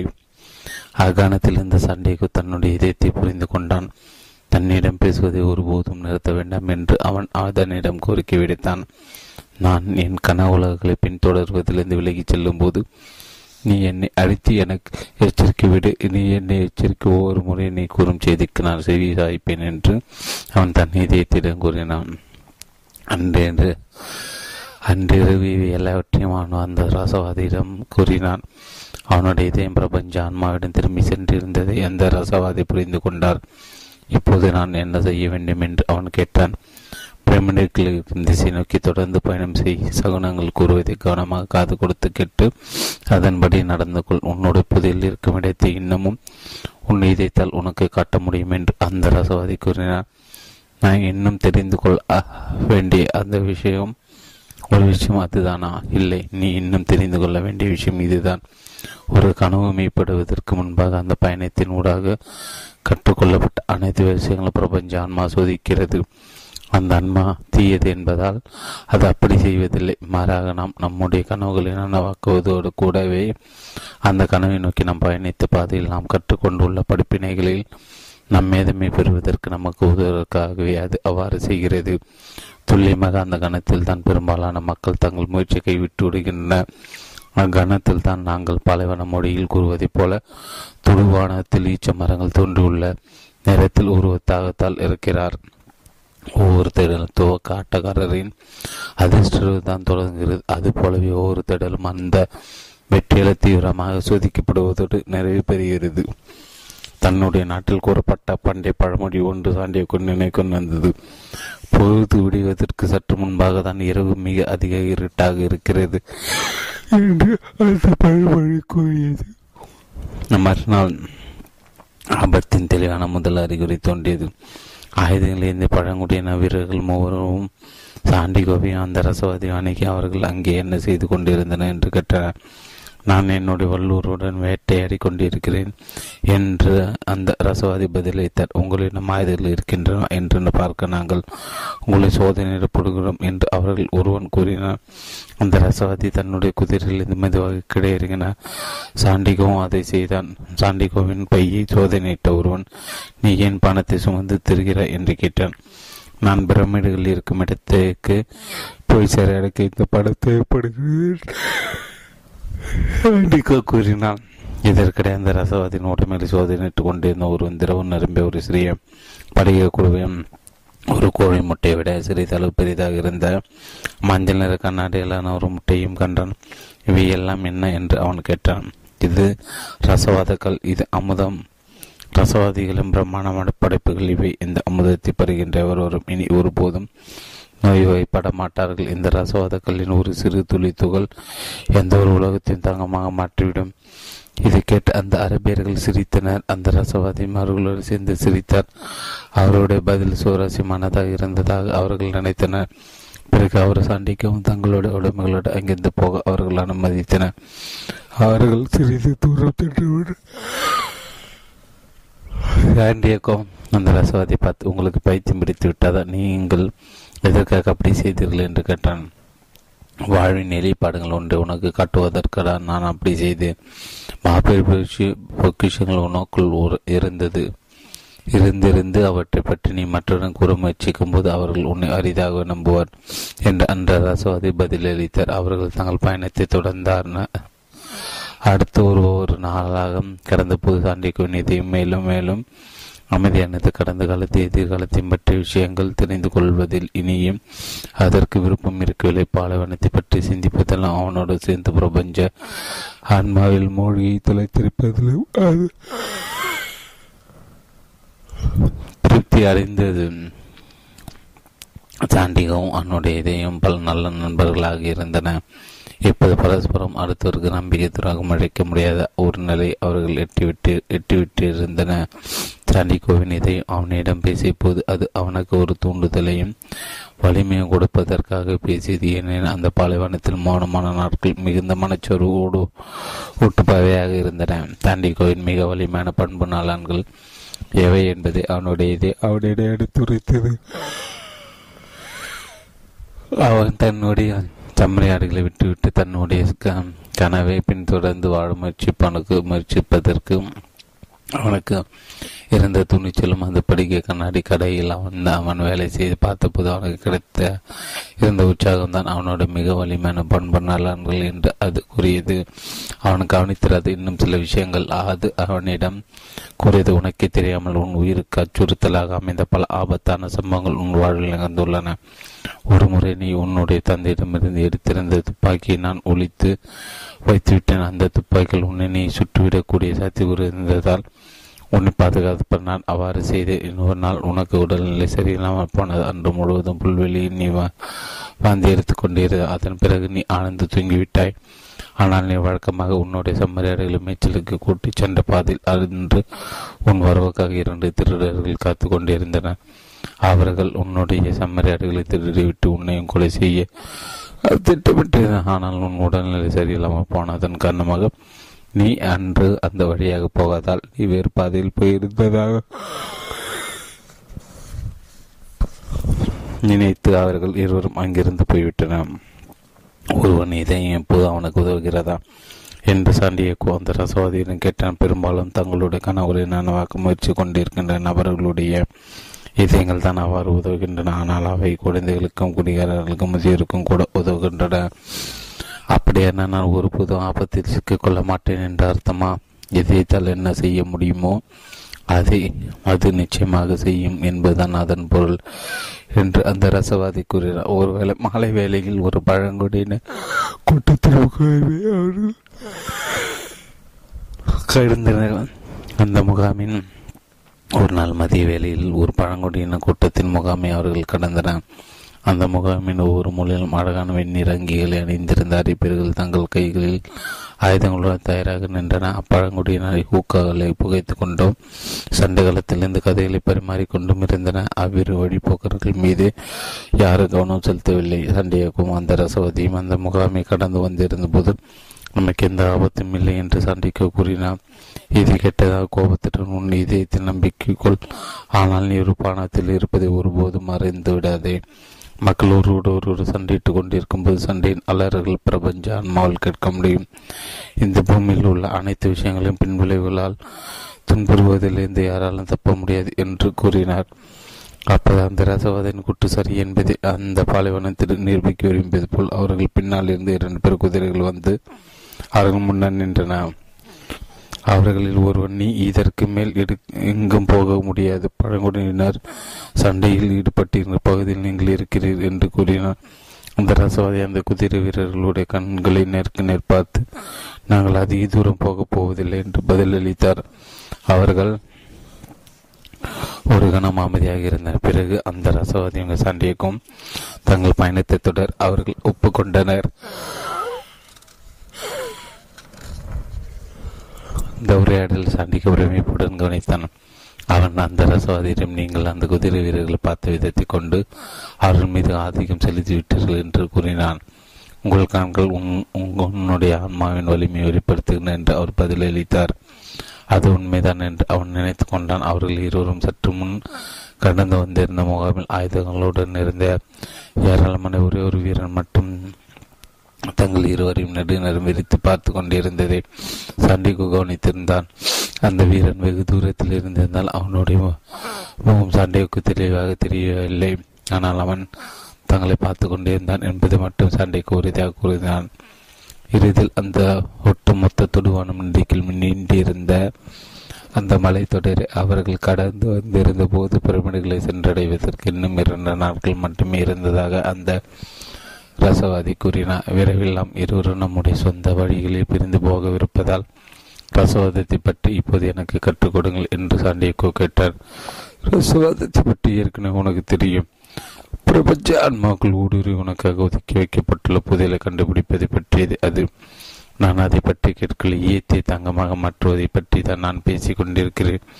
அதே அந்த பாலைவனத்தை போலவே அந்த ரசவாதியும் அமைதியான பிறகு உணவுவதற்கு அவர்கள் ஒரு இடத்தில் இழப்பாரிய போது அவர் அக்கேள்விக்கு பதிலளித்தார் பிரபஞ்சத்தில் உள்ள எல்லாமே பரிணாம வளர்ச்சி அடைந்ததால் அறிவார்ந்த மனிதர்களை பொறுத்தவரை தங்கம் என்பது மிக அதிகமாக பரிணாம வளர்ச்சி அடைந்துள்ள ஒரு உலகம் மட்டுமே. அதற்கான காரணத்தை என்னிடம் கேட்காதே அது எனக்கு தெரியாது. பாரம்பரியம் எப்போதும் சரியாகவே கூறுகிறது என்பது மட்டும்தான் எனக்கு தெரியும். அறிவார்ந்த வார்த்தைகளை மக்கள் ஒருபோதும் புரிந்து கொண்டதில்லை. எனவே தங்கை பரமான வளர்ச்சியின் ஒரு அடையாள சின்னமாக பார்க்கப்படுவதாக படுவதற்கு சண்டைக்கான அடித்தளமாக ஆகிவிட்டது. விஷயங்கள் பல மொழிகளை பேசுகின்றன என்று கூறிய சாண்டிக்கு ஒரு காலகட்டத்தில் ஒரு ஒட்டகத்தின் முனங்களை வெறுமனை ஒரு முனங்களாக மட்டுமே நான் பார்த்தேன். பிறகு அது ஆபத்தை உணர்த்தி ஒரு சமீட்சையாக ஆனது இறுதியில் அது மீண்டும் வெறும் முனங்களாக ஆகிவிட்டது என்று விளக்கினார் ஆனால் இவ்விஷயங்கள் அனைத்தும் அந்த ரசவாதிக்கு ஏற்கனவே தெரிந்திருக்கக்கூடும் என்று நினைத்தவன். உடனடியாக தன்னுடைய பேச்சை நிறுத்திவிட்டார். உண்மையான ரசவாதிகளை எனக்கு தெரியும் என்று அந்த ரசவாதி தன் விளக்கத்தை தொடர்ந்தார். அவர்கள் தங்களை தங்களுடைய பரிசோதனை பூட்டிக் கொண்டு தங்க பரிணாம வளர்ச்சி அடைந்தது போல தாங் தாங்களும் படிப்படியாக வளர முயற்சித்தனர். பிறகு அவர்கள் அந்த ரசவாத கல்லை கண்டுபிடித்தனர். ஏனெனில் ஏதோ ஒன்று படிப்படியாக வளர்ச்சி அடையும் போது அதை சுற்றி இருக்கின்ற அனைத்துமே படிப்படியாக வளர்ச்சி அடைகிறது என்பதை அவர்கள் புரிந்து கொண்டனர். மற்றவர்கள் அந்த கல்லை தற்செயலாக கண்டுபிடித்தன. அவர்களிடம் ஏற்கனவே அந்த பரிசு இருந்தது. மற்றவருடைய ஆன்மாக்களை விட அவர்களுடைய ஆன்மாக்கள் அப்படிப்பட்ட விஷயங்களுக்கு அதிக தயாராக இருந்தன. ஆனால் அவர்களை கணக்கில் எடுத்துக்கொள்ள முடியாது. ஏனெனில் அப்படிப்பட்டோர் அதில் அரிதாக உள்ளனர். வேறு சில தங்கத்தின் மீது மட்டுமே ஆர்வம் கொண்டிருந்தனர் அவர்கள் அந்த ரகசியத்தை ஒருபோதும் கண்டுபிடிக்கவில்லை. ஈயம் தாமிரம் இரும்பு ஆகிய ஒவ்வொன்றுக்கும் ஒரு தனித்துவமான நோக்கம் இருக்கிறது என்பதை அவர்கள் மறந்துவிட்டனர் இன்னொரு இன்னொரு பொருளின் பிறவி நோக்கத்துடன் குறுக்கிடுகிற எவரும் தங்களுடைய சொந்த நோக்கத்தை ஒருபோதும் கண்டுபிடிக்க மாட்டார்கள். அந்த ரசவாதின் வார்த்தையில் ஒரு சாபம் போல எதிரொலித்தன. அவர் கீழே குனைந்து நிலத்திலிருந்து சங்கம் ஒன்று எடுத்த இந்த பாலைவன் ஒரு காலத்தில் ஒரு கடலாக இருந்தது என்று அவர் கூறினார். நான் அதை கவனித்தேன் என்று சாண்டிகோ பதிலளித்தான் அந்த சங்கை அவனுடைய காதின் அருகே வைக்கும்போது அந்த ரசவாதி அவனிடம் கூறினார் சாண்டிகோ திருவிழாக இருந்துக்கால் சிறுவனாக இருந்த சமயத்தில் பல முறையும் அதை செய்திருந்தான். கடலின் ஒளி அதாவது அதில் கெட்டிருந்தான். கடல் இந்த சங்கில வளர்ந்துள்ளது. ஏனெனில் அதுதான் அதன் பிறவி நோக்கம். இந்த பாலைவனம் மீண்டும் நீரில் மூடப்படுவரை அது தொடர்ந்து அந்த நோக்கத்தை நிறைவேற்றி கொண்டே இருக்கும். அவர்கள் இருவரும் தங்களுடைய குதிரைகள் ஏறி எகிப்தில் புறமிடுகளில் இருந்த திசை நோக்கி பயணித்தனர். சூரியன் மறந்து கொண்டிருந்தது. அப்போது சாண்டிகோவின் இதையும் ஆபத்திற்கான ஒரு சமீட்சையை கொடுத்தது. பிரம்மாண்டமான மணல் குன்றுகள் அவர்களை சூழ்ந்திருந்தன. அந்த ரசவாதி எதேனும் உணர்ந்திருந்தார் என்பதை தெரிந்து கொள்வதற்காக அவர் அவரை பார்த்தான். ஆனால் அவர் எந்த ஆபத்தை உணராது போல் காணப்பட்டார். ஐந்து நிமிடங்களுக்கு பிறகு இரண்டு குதிரை வீரர்கள் தங்களுக்கு முன்னால் சிறிது தூரத்துக்கு காத்து கொண்டிருந்தது தாண்டிக்கோ பார்த்தான் அவன் அந்த ரசவாதியிடம் அதை பற்றி கூற தனித்த நேரத்தில் அந்த இரண்டு குதிரை வீரர்கள் இருந்த இடத்தில் இப்போது பத்து பேர் தோன்றியிருந்தன. பிறகு நூறு பேர் அதன் பிறகு அந்த மணல் குன்றுகளில் எல்லா இடங்களும் அவர்கள் நிறைந்திருந்தன. பழங்குடியின இனத்தைச் சேர்ந்த அவர்கள் நீல வண்ண ஆடையை அணிந்திருந்த அவர்கள் தங்களுடைய தலைப்பாகை சுற்றி கருப்பு வளையங்கள் அணிந்திருந்த நீல வண்ண முகத்திரைகள் அவர்களுடைய முகங்களை மறைத்திருந்தன. அவர்களுடைய கண்கள் மட்டுமே வெளியே தெரிந்தன. தூரத்திலிருந்து பார்த்தபோது கூட அவர்களுடைய கண்கள் அவர்களுடைய ஆன்மாக்களின் வலிமையை வலிமையை வெளிப்படுத்தின என்று அந்த கண்கள் மரணத்தை அறிவித்தன. அவர்கள் சாண்டிகோவையும் மந்தரசவாதியும் அருகில் இருந்த ஒரு ராணுவ முகாமுக்கு கூட்டிச் சென்றனர் ஒரு வீரன் இவர்கள் அவர்கள் இருவரையும் ஒரு கூடாரத்தில் தள்ளினார். அங்கு அவ்வீரர்களின் தலைவர் தன் அதிகாரிகளுடன் ஒரு சந்திப்பு கூட்டத்தை நடத்தி கொண்டிருந்தார். இவர்கள் தான் வந்த உளவாளிகள் என்று ஒருவன் வந்து கூறினார் நாங்கள் வெறிமொழி போக்கர்கள் என்று அந்த ரசவாதி பதிலளித்தார் மூன்று நாட்களுக்கு முன்பு எங்களுடைய எதிரிகள் முகாமில் உங்களை எங்கள் வீரர்கள் பார்த்தனர். அங்கு நீங்கள் யாரோ ஒரு வீரனிடம் பேசிக் கொண்டிருந்தனர். நான் வெறுமனை பாலைவனத்தை சுற்றி திரிகின்றவன் விண்மீன்களை பற்றி அறிந்தவன் நான். படைகளை பற்றியோ அல்லது பழங்குடியின நடமாட்டத்தை பற்றி எனக்கு எதுவும் தெரியாது என்று கூறிய அந்த ரசவாதி சண்டையை சுட்டி காட்டி என்னுடைய நண்பன் இவனுக்கு நான் ஒரு வழிகாட்டையாக இருந்து வந்துள்ளேன் அவ்வளவுதான் என்று கூறினார். உன்னுடைய நண்பன் என்ன செய்கிறான் என்று அந்த தலைவர் கேட்டார். அவன் ஒரு ரசவாதி என்று அந்த ரசவாதி பதிலளித்து இயற்கையான ஆற்றல்கள் இவனுக்கு புரியும்.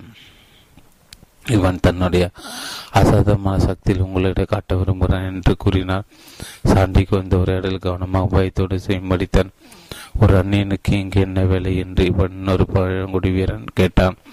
சாண்டியகு எதுவும் கூறுவதற்கு முன்பாக அந்த ரசவாதி உங்களுடைய பழங்குடியினர் மக்களுக்கு கொடுப்பதற்காக இவன் பணம் கொண்டு வந்திருக்கிறான் என்று கூறினார். பிறகு அவர் அவனுடைய பையை அவனிடமிருந்து பிடுங்கி அதிலிருந்து தங்க நாணயங்கள் எடுத்து அந்த தலைவரிடம் கொடுத்தார். அந்த அறிவியல் ஒரு வார்த்தை கூட பேசாமல் அந்த பொற்காசுகளை வாங்கி கொண்டார்.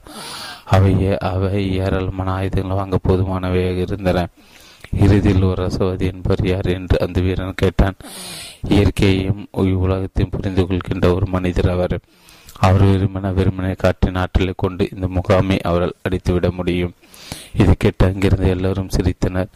போரினால் ஏற்படும் அழிவுகளுக்கு அவர்கள் பழக்கப்பட்டிருந்தனர். மேலும் காற்று தங்களை கொள்ளாது என்பதையும் அவர்கள் அறிந்திருந்தனர் ஆனாலும் தங்கள் அனைவருடைய இதையும் சற்று வேகமாக துடித்ததை அந்த பழங்குடியினர் வீரர்கள் உணர்ந்தனர். அவர்கள் பாலவனத்து பிரிவுகளாக இருந்த மந்திரவாதிகள் குறித்து அவர்கள் பயந்தனர். அவன் அதை செய்வதை நான் பார்க்க வேண்டும் என்று அந்த பழங்குடி உடைய தலைவர் கூறினார். அவனுக்கு மூன்று நாட்கள் தேவை. அவன் தன்னுடைய சக்தியில் வெளிக்காட்டுவது தன்னை காற்றாக மாற்றிக்கொள்ளப் போகிறான் அவனால் அதை செய்ய முடியாமல் போனால் உங்களுடைய பழங்குடியின கௌரவத்திற்காக நாங்கள் பணிவோடு எங்களோடு உயிர்களை உங்களுக்கு அர்ப்பணிக்கிறோம் என்று அந்த ரசவாதி கூறினார். ஏற்கனவே என்னுடையதாக ஆகியுள்ள ஒன்று நீ எனக்கு கொடுக்க முடியாது என்று அந்த தலைவர் ஆணத்தோடு பதிலளித்தார். ஆனாலும் அவர் அந்த வழிபோக்கர்களுக்கு மூன்று நாட்கள் அவகாசம் கொடுத்தார். சாண்டிகோ பயத்தால் நடுங்கினான் ஆனால் அந்த ரசவாதி அவனை அந்த கூடாரத்துக்கு வெளியே அடைத்து வந்தார். நீ பயந்து போயிருப்பதை அவர்கள் பார்க்க அனுமதித்து விடாதே. அவர்கள் துணிச்சலான வீரர்கள் கோழைகள் அவர்களுக்கு பிடிக்காது என்று அந்த ரசவாதி கூறினார். ஆனால் சாண்டிகோவால் பேசக்கூட முடிவில் அவர்கள் அந்த முகாமின் மைய பகுதிக்கு வந்த பிறகுதான் அவனால் அதன் தன் வாயை திறக்க முடிந்தது. அவர்களை கைது செய்ய வேண்டிய தேவை அந்த அரேபியர்களுக்கு இருக்கவில்லை. எனவே அவர்களுடைய குதிரைகளை மட்டும் அந்த அரேபியர்கள் அவர்களிடமிருந்து பறிமுதல் செய்தன ஆகவே உலகம் தன்னுடைய பல மொழிகளை மீண்டும் வெளிப்படுத்தியிருந்தது. ஒரு சில கணங்களுக்கு முன்பு வரை இந்த பாலைவனம் முடிவற்றதுக்கு முடிவற்றதாகவும் சுதந்திரமானதாகவும் இருந்திருந்தது. ஆனால் இப்போது யாராலும் ஊடுருவ உணர முடியாத ஒரு சுவராக அது ஆகியிருந்தது. என்னிடமிருந்து எல்லாவற்றையும் நீங்கள் அவர்களுக்கு கொடுத்து விட்டீர்கள். நான் என் ஒட்டுமொத்த வாழ்வில் சேமித்த அத்தனையும் நீங்கள் அள்ளி கொடுத்து விட்டீர்கள் என்று சாண்டிகோ புலம்பினான். நீ சாக வேண்டியிருந்தால் உன்னுடைய உடம்பில் உனக்கு எந்த விதத்தில் பயன்படும்? உன்னுடைய படம் மூன்று நாட்கள் நம்மை காப்பாற்றுகிறது. பணம் ஒரு உயிரை காப்பது அவ்வளவு அடிக்கடி நிகழக்கூடிய ஒன்றல்ல என்று அந்த ரசவாதி கூறினார் ஆனால் அறிவார்ந்த வார்த்தைகள் கவனமாக கேட்க முடியாத அளவுக்கு சாண்டிக்கோ மிகவும் பயந்து போயிருந்தான். நான் எப்படி என்னை காப்பாற்ற காட்டாக மாட்டப் போகிறேன்? நான் ஒன்றும் ரசவாதி அல்லவே என்று அவன் தனக்கு தானே பேசிக்கொண்டான் அந்த ரசவாதி அங்கிருந்த வீரர்கள் ஒருவனும் சிறிதளவு தேநீரை கேட்டு வாங்கி அதை தாண்டி மணிக்கட்டின் மீது ஊற்றினான். அவன் உடனடியாக ஆசுவாசம் அடைந்தான். பிறகு அவர் ஏதோ சில வார்த்தைகள் முணுமுணுத்தார். அவற்றை அவனால் புரிந்து கொள்ள முடியவில்லை. பிறகு வழக்கத்திற்கு மாறாத ஒரு மென்மையான குரலில் அவர் அவனிடம் உன்னுடைய பயங்களுக்கு அடிப்படைந்து விடாது நீ பயத்தால் உன் இதயத்திட உன்னால் பேச முடியாது என்று கூறினார். ஆனால் என்னை காற்றாக மாற்றுவது எப்படி என்பது பற்றிய எந்த யோசனையும் எனக்கு இல்லையே. ஒருவன் தன்னுடைய கணவனான வாக்குவதை நோக்கி செயல்பட்டு கொண்டிருந்தால் தன் அறிந்திருக்க வேண்டிய அனைத்தையும் அவன் அறிந்திருப்பான். ஒரு ஒரு விஷயம்தான் ஒருவன் தன் கனவை அடைவதை சாத்தியமற்றதாக ஆக்குகிறது. தோல்வி குறித்து பயந்தான் அது. தோற்பது குறித்து நான் பயப்படவில்லை. என்னை கரெக்டாக மாற்றிக்கொள்வது எப்படி என்பதுதான் எனக்கு தெரியவில்லை. அப்படி நீ அதை கற்றுக்கொள்ள வேண்டுமே. உன் உயிர் அதை சார்ந்துள்ளது. ஆனால் என்னால் கற்றுக்கொள்ள முடியாமல் போய்விட்டால் அப்படியானால் நீ உன்னுடைய கனவை நினைவாக்க முச்சு நடுவே இறந்து போவாய். தங்கள் கனவுகள் எவை என்று தெரியாமல் இருந்து போகின்ற லட்சக்கணக்கான மக்களுடைய சாவோடு ஒப்பிடுகள் நீ இப்படி இருந்த போது அதிக சிறப்பானது. அவர் மேலும் பேசினார். ஆனால் கவலைப்படாதே வழக்கமாக மரணம் பற்றி அச்சுறுத்தலானது மக்கள் தங்களுடைய வாழ்க்கை குறித்து அதிக விழிப்புணர்வு பெற அவர்களுக்கு உதவுகிறது. முதல் நாள் கடந்து போனது அருகே ஒரு மிக முக்கியமான சண்டை நடைபெற்றிருந்தது. காயப்பட்ட ஏராளமான வீரர்கள் அந்த முகாமிற்கு கொண்டு வரப்பட்டன. இறந்து போன வீரர்களுக்கு பதிலாக புதிய வீரர்கள் சண்டையிட அனுப்பி வைக்கப்பட்டன. வாழ்க்கை தொடர்ந்து ஓடியது. மரணம் எதை மாற்றுவது மாற்றுவதில்லை போலும் சண்டிக்கோ நினைத்தான்.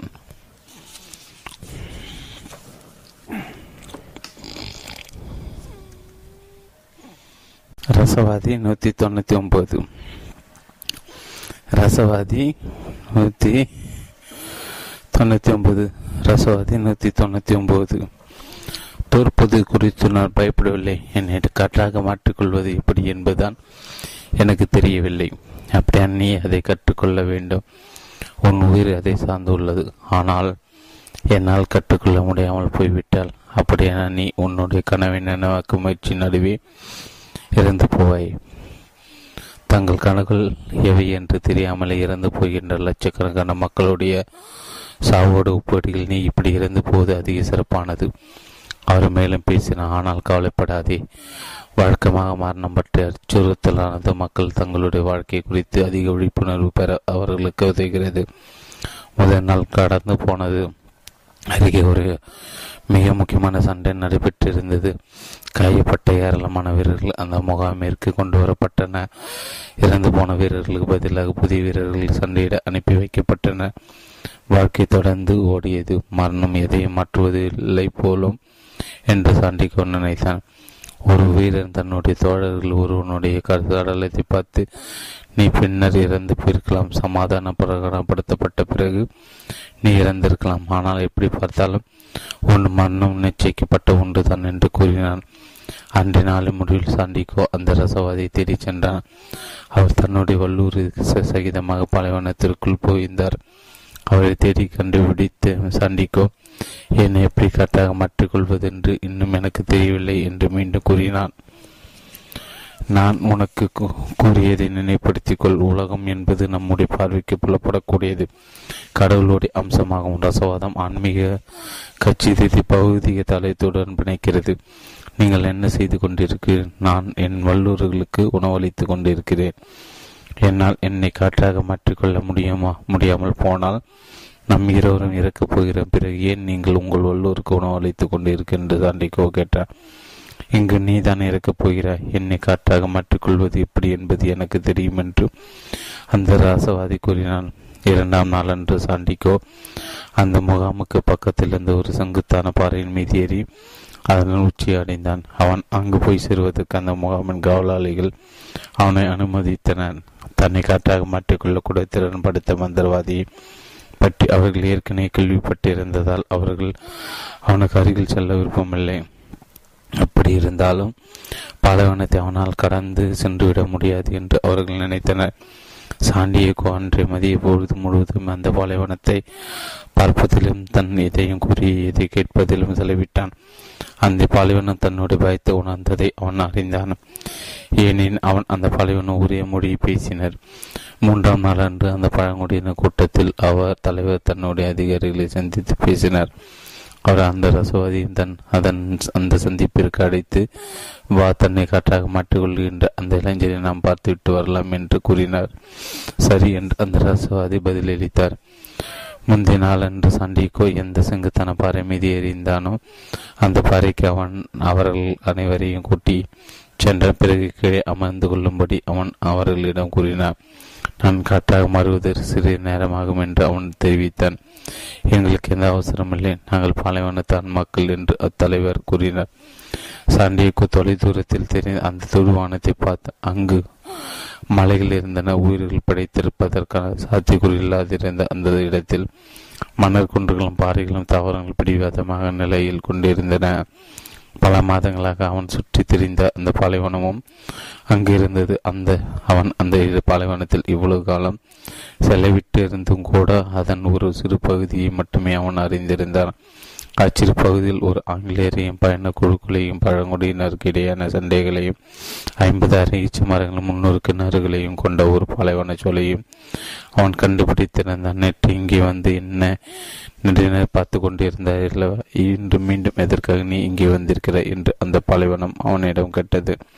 நான் அன்பு கொண்டுள்ள ஒரு பெண்ணை நீ எங்கே வைத்திருக்கிறாய்? எனவே நான் உன்னுடைய பாவாடலை பார்க்கும்போது நான் அவன அவளையும் பார்க்கிறேன். நான் அவளிடம் திரும்பிச் செல்ல விரும்புகிறேன். அதோடு என்னை நான் கரெக்டாக மாற்றிக்கொள்ள எனக்கு உன்னுடைய உதவி தேவை என்று சாண்டிக்கோ கூறினார் அன்பு என்றால் என்ன? என்று அந்த பலவனம் கேட்டது. அன்பு என்பது உன்னுடைய மனைவின் மேலாக அந்த வல்லூர் மேற்கொள்கின்ற பயணம். ஏனெனில் அந்த பறவைக்கு நீ ஒரு பசுமையான புல்வெளி. அதில் அதற்கு எப்போதும் இறை கிடைத்து விடுகிறது. உன்னுடைய பாறைகளை மணல் குன்றுகளையும் மலைகளையும் அது அவை அறிந்திருக்கிறது. நீ தனக்கு தாராளமாக வழங்குகிறாய் என்பது அதற்கு தெரியும். அதற்கு அந்த பாலைவன அப்பறவின் அழகு என்னுடைய சில துகள்களை சுமந்து செல்கிறது. பல ஆண்டுகளாக தான் அதன் இறையை நான் பராமரித்து வருகிறேன். என்னிடம் உள்ள சிறிதளவு தண்ணீரை நான் அந்த இறைக்கு கொடுக்கிறேன். பிறகு அந்த இறை எங்கே இருக்கிறது என்பதை நான் அப்பறவைக்கு காட்டுகிறேன். பிறகு ஒரு நாள் அதன் இறை என்னுடைய மேற்பரப்பின் மீது தடைத்திருப்பது குறித்து நான் மகிழ்ந்திருக்கும் போது அது அந்த வல்லூர் விண்ணிலிருந்து கீழே சிரி பாய்ந்து வந்து நான் உருவாக்கியுள்ளதை எடுத்து சென்று விடுகிறது என்று கூறியது. ஆனால் அதற்காக தானே நீ அந்த இறையை உருவாக்கினாய்? அந்த வல்லூர்களுக்கு உக்கோ ஊட்டம் அளிப்பது தானே உன் நோக்கம்? அந்த வல்லூர் பிறகு மனிதனுக்கு ஊட்டம் அளிக்கிறது இறுதியில் மனிதன் உன்னுடைய மணலுக்குள் ஊட்டம் அளிக்கிறான் அங்கு அந்த இறை மீண்டும் அழைக்கும் உலகம் இப்படித்தான் இயங்குகிறது என்பது என்று சண்டிகோ கூறினார் அப்படியானால் அதுதான் அன்பா? ஆம் அதுதான் அன்பு. அதுதான் அந்த இறையை வல்லூராகவும் அந்த இறை வல்லூரை மனிதனாகவும் அந்த மனிதனை பாலைவனமாக ஆக்குகிறது. அதுதான் இயத்தி தங்கமாக மாற்றி அந்த தங்கத்தை மீண்டும் பூமியிடம் திருப்பி கொடுக்கிறது. நீ எதை பற்றி பேசிக்கொண்டிருக்கிறாய் என்று எனக்கு புரியவில்லை என்று அந்த பாலைவனம் கூறியது. உன்னுடைய மனையில் எங்கள் ஒரு இடத்தில் ஒரு பெண் எனக்கு காத்து கொண்டிருக்கிறேன் என்பதை நீ புரிந்து கொள்ள வேண்டும். அதனால் தான் நான் என்னை காப்பாற்றி மாற்றி கொண்டாக வேண்டும். அந்த பலன் அதற்கு பதிலளிக்க ஒரு சில கணங்கள் அமைதியாக இருந்தது. பிறகு அது அவனிடம் கற்று வீசுவதற்கு என்னுடைய மணலை கொடுத்து உனக்கு என்னால் உதவ முடியும். ஆனால் தனியாக என்னால் இது எதையும் செய்ய முடியாது. காற்றிடமிருந்து நீ உதவி கேட்டாக வேண்டும் என்று கூறியது. அப்போது ஒரு மெல்லி காற்று வீச தொடங்கியது. அந்த பழையகுடைய கொட்டியது தூரத்தில் இருந்து சாட்டி கோவி கழித்தது அவர்கள் அப்போது ஒரு மெல்லிய காற்று வீசத் தொடங்கியது. இந்த பழங்குடியின கூட்டத்தை தூரத்தில் சண்டைக்கோவை கவனித்தனர். அவர்கள் தங்களுக்கு எதிர் பேசிக் கொண்டனர். அவர்கள் பேசி மூடி சண்டைக்கோவால் புரிந்து கொள்ள முடியவில்லை. ஆனால் அந்த ரசவாதி புன்னகைத்தார். புதிதாக முளைத்த காற்று காண்டிகோவை நெருங்கி அவனோட முகத்தை தொட்டது. அவன் அந்த பாலைவனத்தை பேசியிருந்தது அது அறிந்திருந்தது. ஏனெனில் காற்றுக்கு எல்லாமே தெரியும். காற்று உலகம் இன்றைக்கிலும் வீசுகிறது. அதற்கு பிறப்பிடமும் இல்லை இறப்பிடமும் இல்லை. காற்றை எனக்கு உதவு. முன்பொரு நாள் என் காதலின் குரலை நீ என்னிடம் சுமந்து வந்தாய் என்று சாண்டிகோ கூறினான். பாலைவனம் மற்றும் காட்டின் மொழி பேச யார் உனக்கு கற்றுக் கொடுத்தது? என் இதயம் என்று சாண்டிகோ பதிலளித்தான். காற்றுக்கு பல பெயர்கள் இருக்கின்றன. உலகின் அப்பகுதியில் ஒரு அதிசிராக்கு என்று அழைக்கப்பட்டது. ஏனெனில் அது பெருங்கடலில் இருந்து கிழக்கு பகுதியை ஈர்ப்பதே ஈரப்பதத்தை கொண்டு வந்து சாண்டியாக்கும் கொண்டு வந்த நாட்டில் அது லெவன் காற்று என்று அழைக்கப்பட்டது. ஏனெனில் அந்த காற்று பாலைவனத்தின் மணலையும் ஊர் இனத்தோரின் கூச்சல்களையும் தன்னுடன் சுமந்து வந்ததாக அவனுடைய நாட்டின் நம்பினர். அவனுடைய சம்பரியாடுகள் வாழ்ந்த மேய்ச்சி நிலங்களுக்கு அப்பால் இருந்த பகுதிகளை சேர்ந்த மனிதர்கள் அக்காற்று ஆண்டலூசியாவில் இருந்து வந்ததாக நினைத்தன. ஆனால் உண்மையில் அந்த காற்று எங்கிருந்தும் வரவில்லை. அது எங்கேயும் போகவில்லை. அதனால் தான் அது பாலந்த வேணத்தை விட அதிக வலிமையானதாக இருந்தது. என்றேனும் ஒரு நாள் யாரேனும் அந்த பலைவனத்தை மரங்களை நடக்கூடும். செம்மறியாடுகளை வளர்க்கக்கூடும். ஆனால் அவர்கள் ஒருபோதும் காற்றை அடிமைப்படுத்த முடியாது. உன்னால் காற்றாக இருக்க முடியாது. நாம் இருந்தாலும் முற்றிலும் வேறுபட்டவர்கள் என்று அக்காற்று சாண்டிகோயிடம் கூறியது. அது உண்மையல்ல. என்னுடைய பயணங்களில் அந்த ரசவாதி ரகசியலை நான் கற்றுக்கொண்டேன்.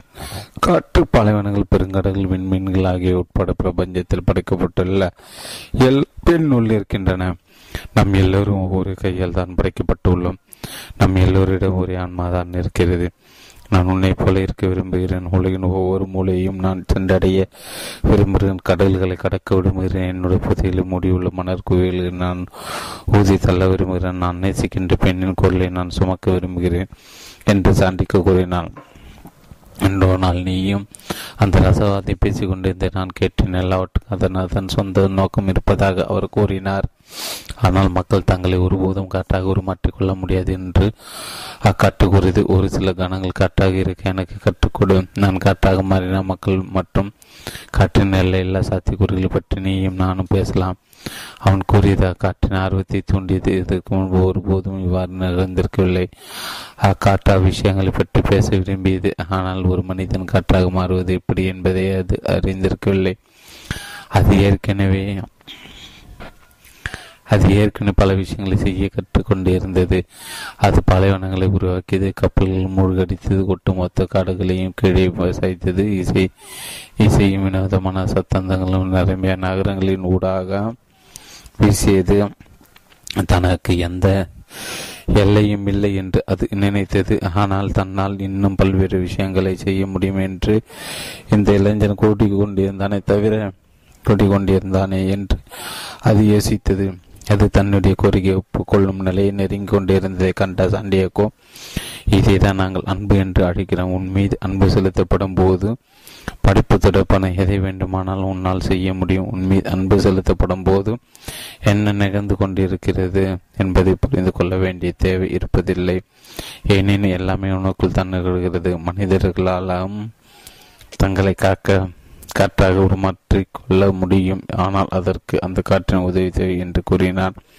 காற்று இருப்பதும் கர்வம் கொண்டிருந்த ஒரு ஒன்றாக இருந்தது. எனவே தாண்டியாக கூறிக்கொண்டிருந்ததை கேட்டு அது எரிச்சல் அடைந்தது. அது சற்று கடுமையாக வீசத் தொடங்கியதில் அந்த பாலைவனத்து மணல் உயர்ந்தது.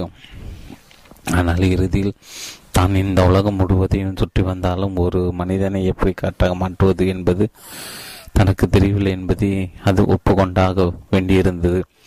அன்பை பற்றி அதற்கு எதுவும் தெரிந்திருக்கவில்லை. உலகை சுற்றி நான் மேற்கொண்ட பழைய பயணங்களில் மக்கள் அன்பை பற்றி பேசிவிட்டு வானத்தை நோக்கி பார்ப்பதை நான் அடிக்கடி பார்த்திருக்கிறேன். எனவே நீ சொர்க்கத்திடம் கேட்பது நல்லது என்று காற்று கூறியது. தன்னுடைய சொந்த குறைபாடுகளை ஒப்புக்கொள்ள வேண்டியிருந்தது குறித்து அது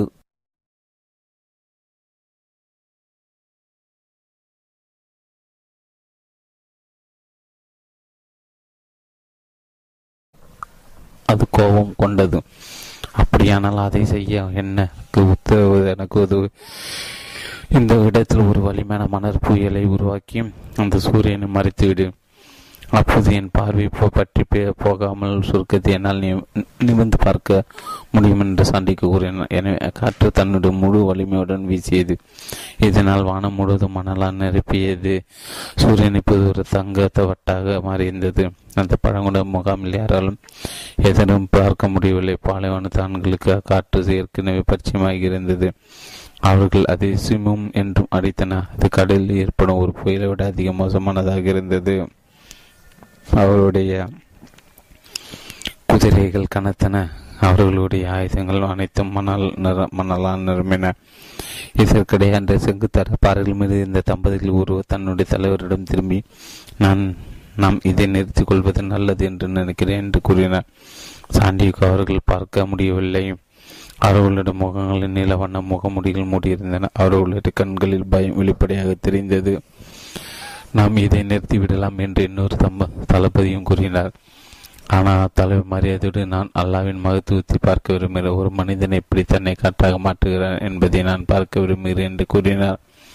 அதே சமயம் பயத்தை வெளிப்படுத்தியிருந்த அந்த இரண்டு தம்பதிகளின் பெயர்களை அவர் தன் நினைவில் பதிவு வைத்துக் கொண்டார். அந்த கடுமையான காற்று வாய்ந்தவுடன் அவர்களை பதிவு நீக்கம் செய்வதென்று அவர் தீர்மானது ஏனெனில் உண்மையான பாலைவனத்தான் மக்கள் எதற்கும் பயப்படுவதில்லை. சாண்டிய சூரியனை பார்த்து அன்பை பற்றி உனக்கு தெரியும் என்று காற்று என்னிடம் கூறியது. உனக்கு அன்பை பற்றி தெரிந்த பிரபஞ்ச ஆன்மாவை பற்றியும் உனக்கு தெரிந்திருக்க வேண்டும். ஏனெனில் அதுவும் அன்பால் ஆனதான் என்று கூறினார். நான் இப்போது இருக்கும் இடத்திலிருந்து பிரபஞ்ச ஆன்மை என்னால் பார்க்க முடிகிறது என்று கூறிய சூரியன் அது என்னுடைய ஆன்மாவுடன் பேசுகிறது.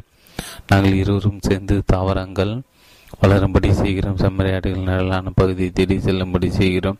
நான் பூமியிலிருந்து வெகு தொலைவில் இருக்கிறேன். நான் இருக்கின்ற இடத்திலிருந்து அன்பு செலுத்துவது எப்படி என்பதை நான் கற்றுக்கொண்டேன். நான் பூமிக்கு இன்னும் சற்று அருகே வந்தால் கூட அங்குள்ள எல்லாம் மடிந்துவிடும். அதன் பிறகு பிரபஞ்ச ஆன்மாவும் இல்லாமல் போய்விடும். எனவே நாங்கள் இருவரும் பரஸ்பரம் அடுத்தவரை பற்றி பேசி சிந்திக்கிறோம். பரஸ்பரம் அடுத்தவரை விரும்புகிறோம். நான் பூமிக்கு ஜீவனமே கதை கதைப்பை கொடுக்கிறேன். நான் வாழ்வதற்கான காரணத்தை அது எனக்கு கொடுக்கிறது என்று விளக்கியது. அப்படியான அன்பை பற்றி உனக்கு தெரியும் இல்லையா? என்று சண்டிக்கோ கேட்டான். எனக்கு பிரபஞ்ச ஆன்மாவை பற்றி தெரியும். ஏனெனில் பிரபஞ்சத்தின் ஊடாக நாங்கள் மேற்கொண்டு வருகின்ற இந்த முடிவற்ற பயணத்தின் போது நாங்கள் இதை பற்றி மிக விரிவாக பேசியுள்ளோம். இந்நாள் வரை அடிப்படையில் எல்லா விஷயங்களும் ஒன்றுதான். என்பதை தாதுக்களும் காய்கறிகளும் மட்டுமே அறிந்துள்ளதான் தன்னுடைய மிகப்பெரிய பிரச்சனை என்று அது என்னிடம் கூறியது. மேலும் இரும்பு எல்லா விதத்தை அமரத்தை போல இருக்க வேண்டியதில்லை என்றும் தாமிரம் எல்லா விதத்தை அங்கத்தை போல இருக்க வேண்டியதில்லை என்றும் அது கூறியது. அவை ஒவ்வொன்றும் தனித்துவமானவை. எனவே தம் தம் வேலையை மேற்கொள்கின்றன. இவை எல்லாவற்றையும் ஏதி அந்த கைப்பை படைப்பின்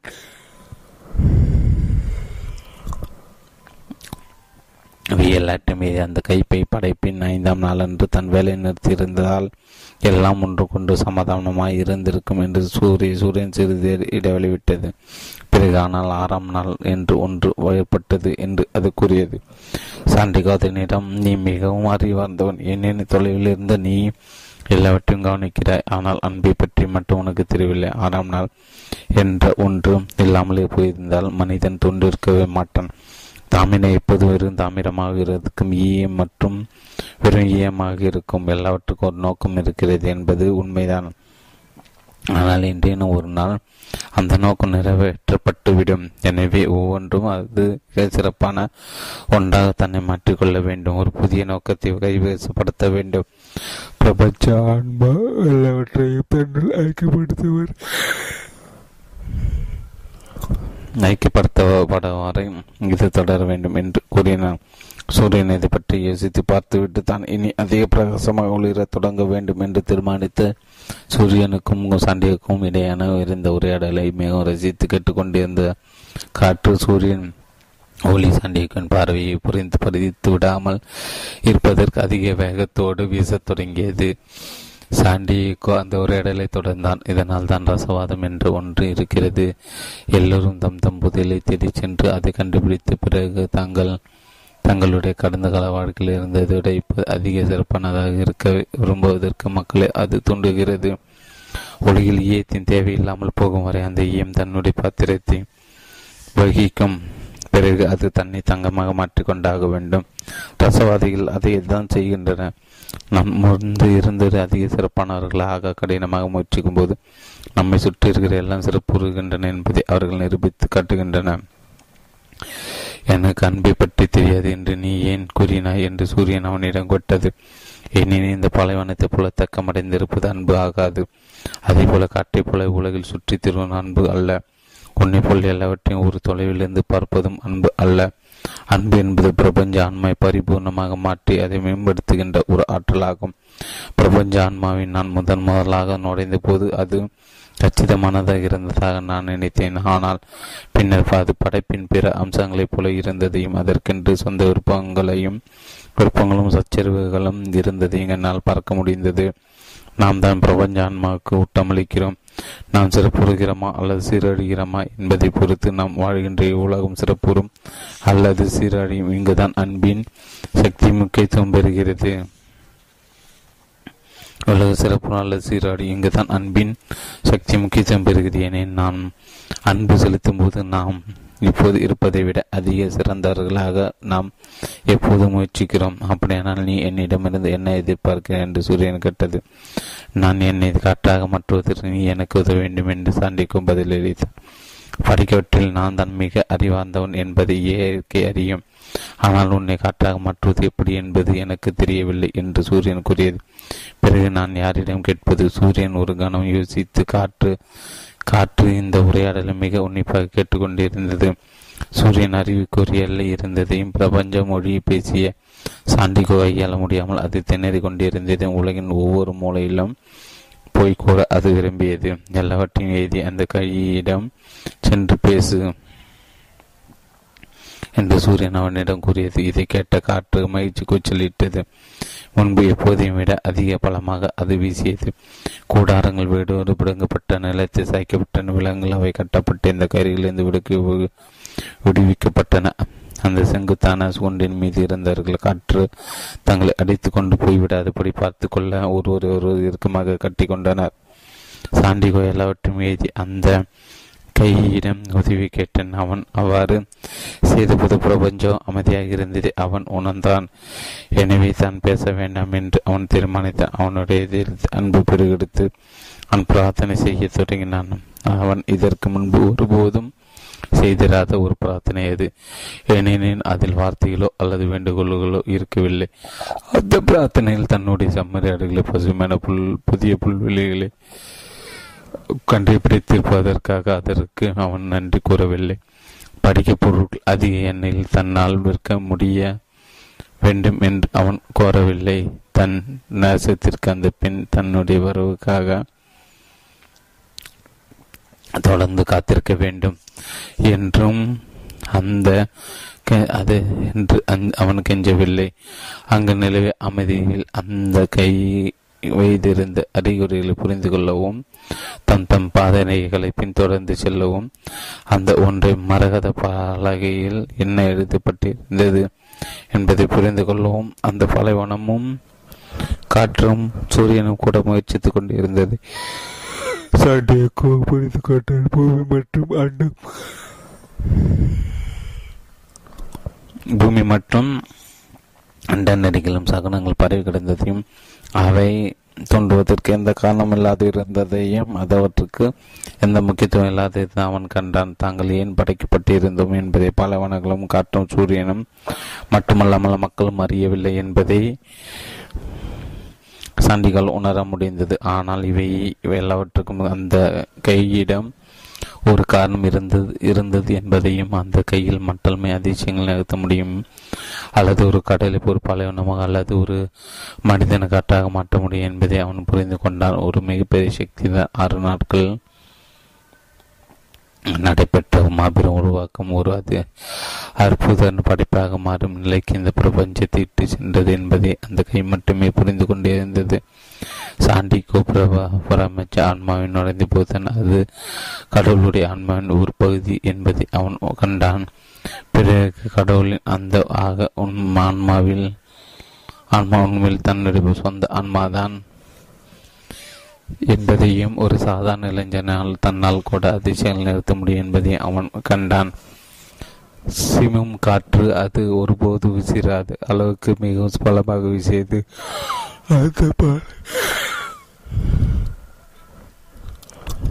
சிமம் காற்று அதுவரை ஒருபோதும் வீசிராத அளவுக்கு மிகவும் பாலமாக வீசியது. அந்த பாலைவனத்தின் மிகவும் சக்தி வாய்ந்த பழங்குடியினர் தலைவரைத்து தூரானோ முகாமை கிட்டத்தட்ட அரை மட்டமாகிய ஒரு காற்றாக தன்னை உருமாற்றியிருந்த ஒரு இளைஞனின் கதை பல தலைமுறைகள் அறிவியல் மீண்டும் மீண்டும் கூறி வந்தனர். சிம்மு காற்று வீசும்போது நின்றவுடன் சாண்டிக்கும் இருந்து இருந்த எல்லாரும் பார்த்தனர். ஆனால் அவன் அங்கு இருக்கவில்லை. மாறாக அவன் முகாமின் மறுகோடில் மணலால் மூடப்பட்டிருந்த ஒரு காவலாளி அடுத்து அவன் நின்று கொண்டிருந்தான். சாண்டிகன் மன தந்திர மந்திர தந்திர வேலையை கண்டு அங்கிருந்தோர் அனைவரும் மிகவும் பயந்தனர். ஆனால் இரண்டு பேர் மட்டும் முன்னகித்துக் கொண்டிருந்தனர்.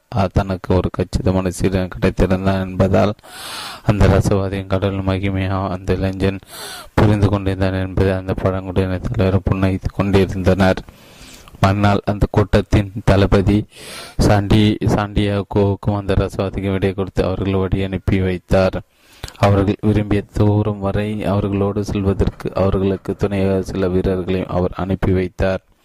அவர்களுக்கு அன்று முழுவதும் பயணம் செய்தன மதிய நேரம் முடிவடைந்த நேரத்தில் கோப்து இனத்தருடைய ஒரு மடத்திற்கு அவர்கள் வந்து சேர்ந்தனர். அந்த ரசவாதி தன்னுடைய குதிரைகளிலிருந்து கீழே இறங்கிவிட்டு தங்களுக்கு துணையாக வந்து இந்த வீரர்களை பார்த்து நீங்கள் உங்கள் முகாமுக்கு திரும்பி செல்லலாம் என்று கூறினார் பிறகு அவர் சாண்டியாகோவிடம் திரும்பி இனிமேல் நீ தனியாக பயண பயணிக்கப் போகிற இன்னும் மூன்று மணி நேரத்தில் நீ பிரம்மண்டுகளை சென்றடைந்து விடலாம் என்று கூறினார். பிரபஞ்ச மொழியை நீங்கள் எனக்கு கற்றுக் கொடுத்ததற்கு நன்றி என்று அவன் கூறினான். உனக்கு ஏற்கனவே தெரிந்திருந்த நான் தூண்டிவிட்டேன். அவ்வளவுதான். பிறகு அவர் அந்த மடத்தின் கதவை தட்டினார். கருப்பாடை அணிந்த ஒரு துறவி வாசல் கதவு அருகு பிறகு அவர் அந்த மடத்தின் கதையை தட்டினார். கருப்பாடை அணிந்த ஒரு துறை கதவறைக்கு வரைக்கும் வந்தார். அவர்கள் இருவரும் ஒரு சில நிமிடங்கள் ஒப்புது மொழியில் பேசினார். பிறகு அந்த ரசவாதி மடத்திற்குள்ளே போகும்போது சாண்டிகோடன் கூறின பிறகு அவர் புன்னகித்தபடி அந்த மடத்தின் சமையலறை சிறிது நேரம் பயன்படுத்தி கொள்ள எனக்கு அனுமதி வழங்குமான் நான் அவரிடம் கேட்டேன் என்று சாண்டிகோவிடம் கூறினார். அவரும் சாண்டிகாவும் அந்த மடத்தின் பின்பக்கத்தில் இந்த சமையலருக்கு சென்றார் அங்கு அந்த ரசவாதி நெருப்பை உருவாக்கினர்.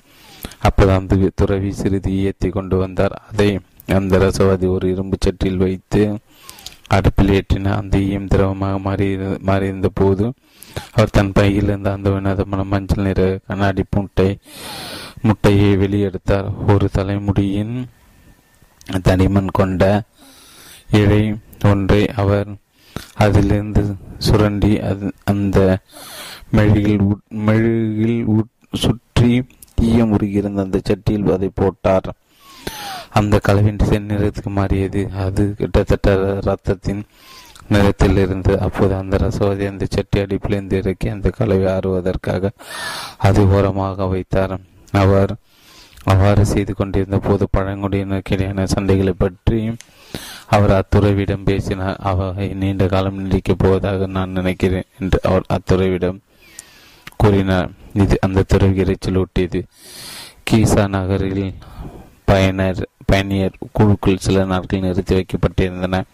சண்டை முடிவதற்காக அவை காத்திருந்தன. ஆனால் கடவுளின் விருப்பப்படிதான் எல்லாம் நடக்கும் என்று அந்த துறவி கூறினார். நிச்சயமாக என்று அந்த ரசவாதை ஆமோதித்தார்.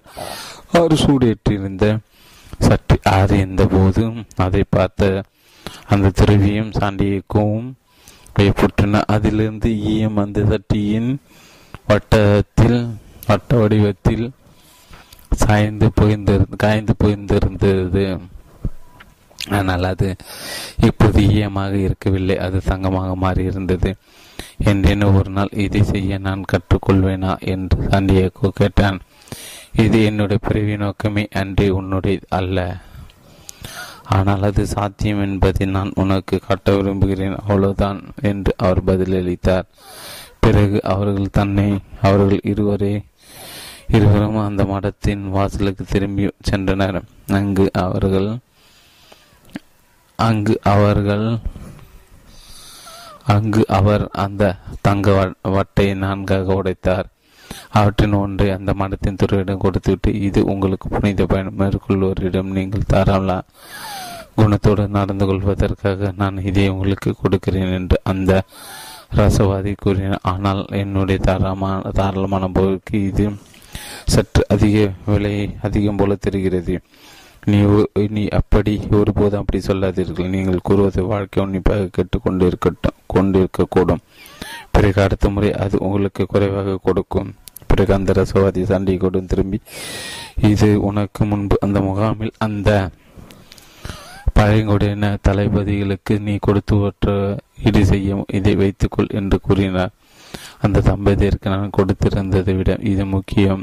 இது மிக முக்கியம் என்று கூற நினைத்தார். சாண்டியகோ சற்று முன் அந்த ரசவாதி அந்த துறவியிடம் கூறியது கேட்டிருந்ததால் தன் வாயை மூடிக்கொண்டார்.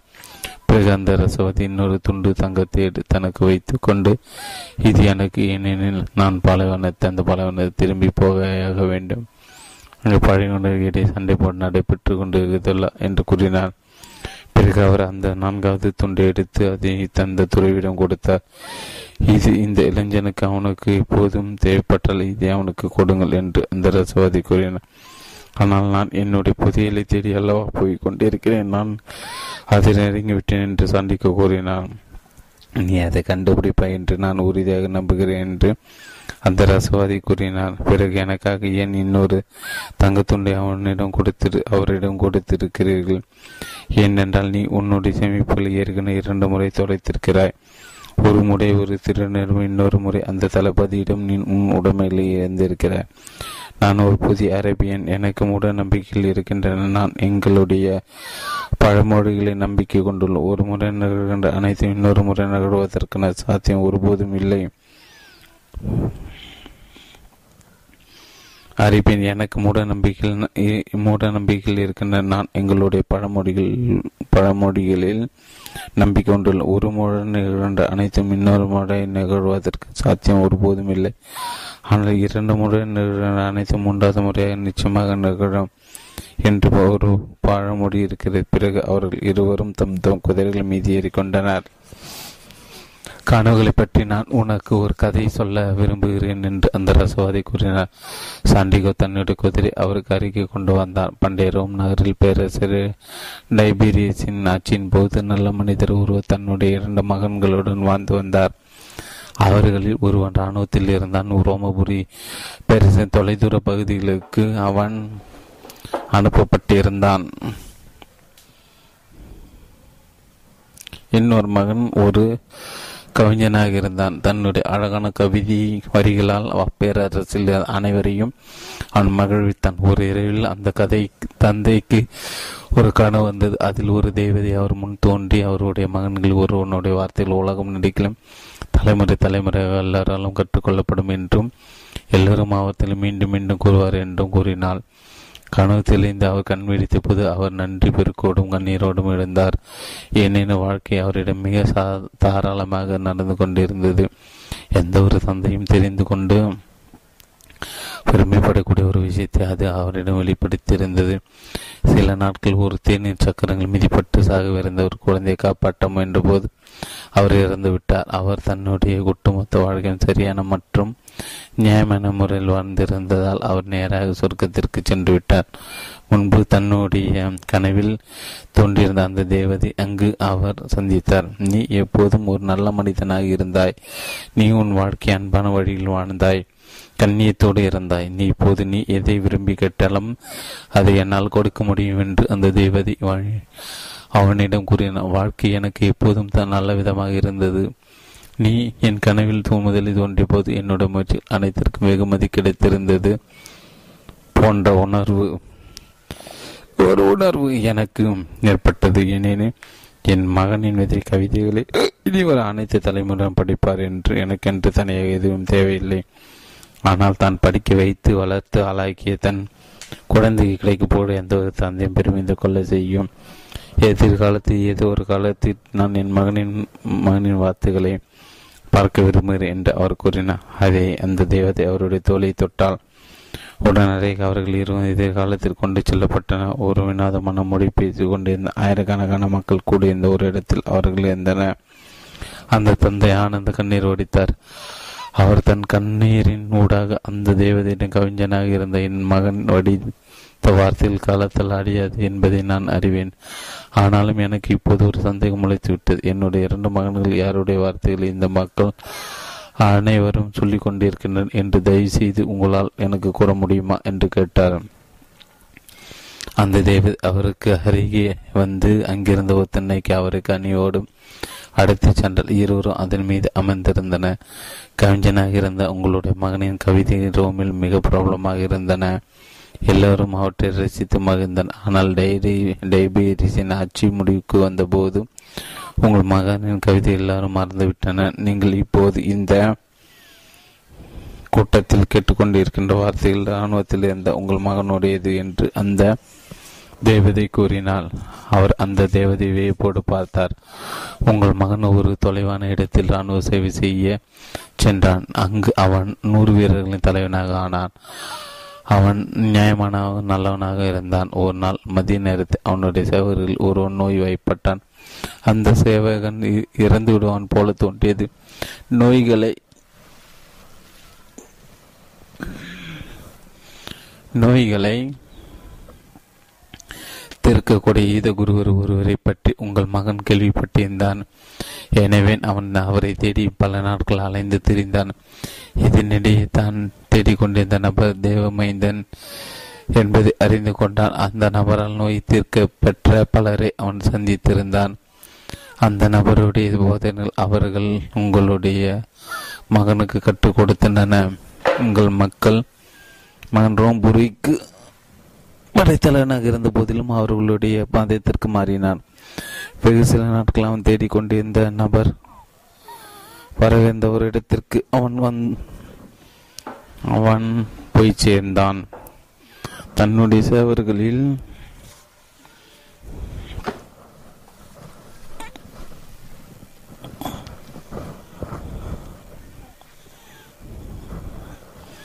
தன்னுடைய சேவர்களில் ஒருவன் மிகவும் நோய்வாய்ப்பட்டிருந்ததாக ஒரு மகன் உங்கள் மகன் அந்த யூத குருவிடம் கூறினான். அவர் அவனோடு அவனுடைய வீட்டிற்கு செல்ல தயாரானார். ஆனால் உங்கள் மகன் கடவுள் நம்பிக்கை கொண்டவனாக இருந்ததால் அவன் அந்த ஈத குருவின் கண்களை ஊடுருவி பார்த்தபோது தான் நிச்சயமாக தேவமைந்தின் முன்னிலையில் தான் இருந்தோம் என்பதை அறிந்தான். அக்காலத்தில் பின்வரும் வார்த்தைகள் உங்கள் மகன் அந்த ஈத குருவிடம் கூறினார் அவை ஒருபோதும் மறக்கப்படவில்லை. தேவனே நீங்கள் என்னுடைய வீட்டிற்கு வருவதற்கு நான் தகுதியானவன் அல்ல. ஆனால் நீங்கள் ஒரே ஒரு வார்த்தை பேசினால் போதும். என் சேவகம் என் சேவகன் நலம் பெற்று விடுவான். இக்கதையை கூறி முடித்த அந்த ரசவாதி சாண்டிகோடு இந்த பூமியில் உள்ள ஒவ்வொரு ஒவ்வொரு நபரும் அவர் செய்யும் வேலை எதுவாக இருந்தாலும் சரி இவ்வுலக வரலாற்றில் அவர் ஒரு மைய பாத்திரம் வசிக்கிறார். வழக்கமாக அதை அறிந்திருப்பதில்லை என்று கூறினார். இதை கேட்டு சாண்டியகோ புன்னகைத்தான் வாழ்க்கை பற்றிய கேள்விகள் ஒரு இடையே எனக்கு இவ்வளவு முக்கியத்துவம் வாய்ந்ததாக இருக்கும் என்று அவன் ஒருபோதும் கற்பனை செய்திருக்கவில்லை.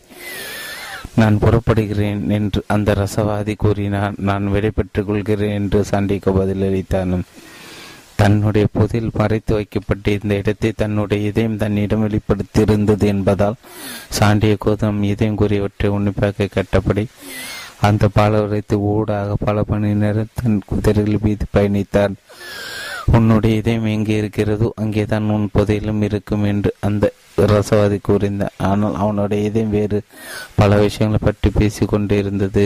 இவ்வேறு வேறு தருணங்களில் தான் கண்ட ஒரு கனவை மீண்டும் மீன் பின்தொடர்வதற்கு தன்னுடைய செம்மறியாடுகளை விட்டு விட்டு சென்ற ஒரு இடையின கதை அது. பெருமிதத்துடன் கூறியது.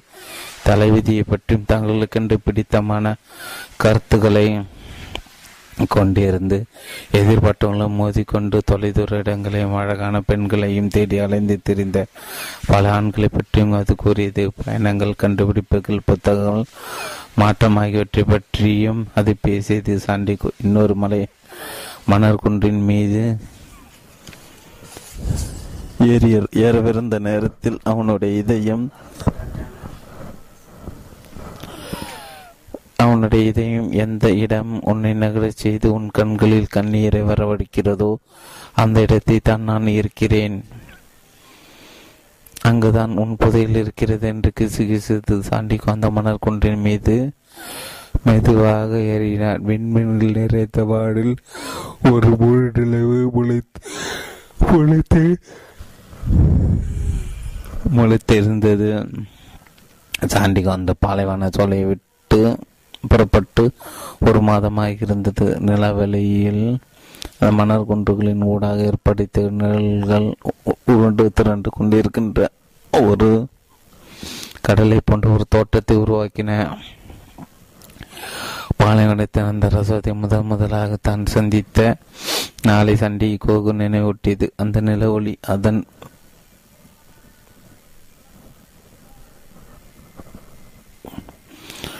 அந்த பாலைவனத்தின் அமைதியின் மீதும் தன்னுடைய புதில் தேடி சென்று கொண்டிருந்த ஒருவன் பயணத்தின் மீதும் விழுந்தது. அவன் அந்த மணல் குன்றின் உச்சத்தை எட்டிய போது அவனுடைய இதயம் மகிழ்ச்சியில் துள்ளி குதித்தது. அங்கே எகிப்தின் அற்புதமான மற்றும் பிரம்மாண்டமான பிரமிடுகள் நில ஒளியாலும் அந்த பாலைவனத்தின் பிரகாசத்தால் ஒளி ஊட்டப்பட்டு நின்றன. சாண்டிகோ தன் குதிரை விட்டு கீழே இறங்கி மண்டியிட்டு அமர்ந்து அழுதான்.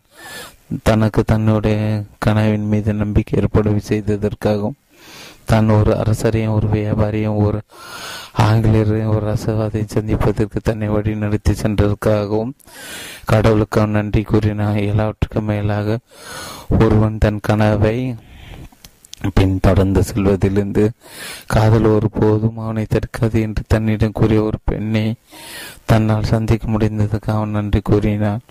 நாம் விரும்பினால் இப்போது என்னால் அந்த பாலைவன சோலைக்கு திரும்பி சென்று பத்மாவிடம் போய் சேர்ந்து ஒரு எளிய இடையனாக என் வாழ்க்கை வாழ முடியும். அந்த ரசவாதி பிரபஞ்ச மொழி புரிந்திருந்த மீயத்தை எப்படி தங்கமாக மாற்றுவது என்பதை அறிந்திருந்து கூட அவர் தொடர்ந்து இந்த பாலைவனத்தை தானே வாழ்ந்து கொண்டிருக்கிறார். தன்னுடைய அறிவியலையும் கலையும் வேறு யாருக்கும் வெளியே கட்ட வேண்டிய தேவை அவருக்கு இருக்கவில்லை. என்னுடைய சொந்த நோக்கத்தை நிறைவேற்றுவதை நோக்கிய பயணத்தின் ஊடாக எனக்கு தெரிந்திருக்க வேண்டிய விஷயங்கள் அனைத்தையும் நான் தெரிந்து கொண்டுள்ளேன்.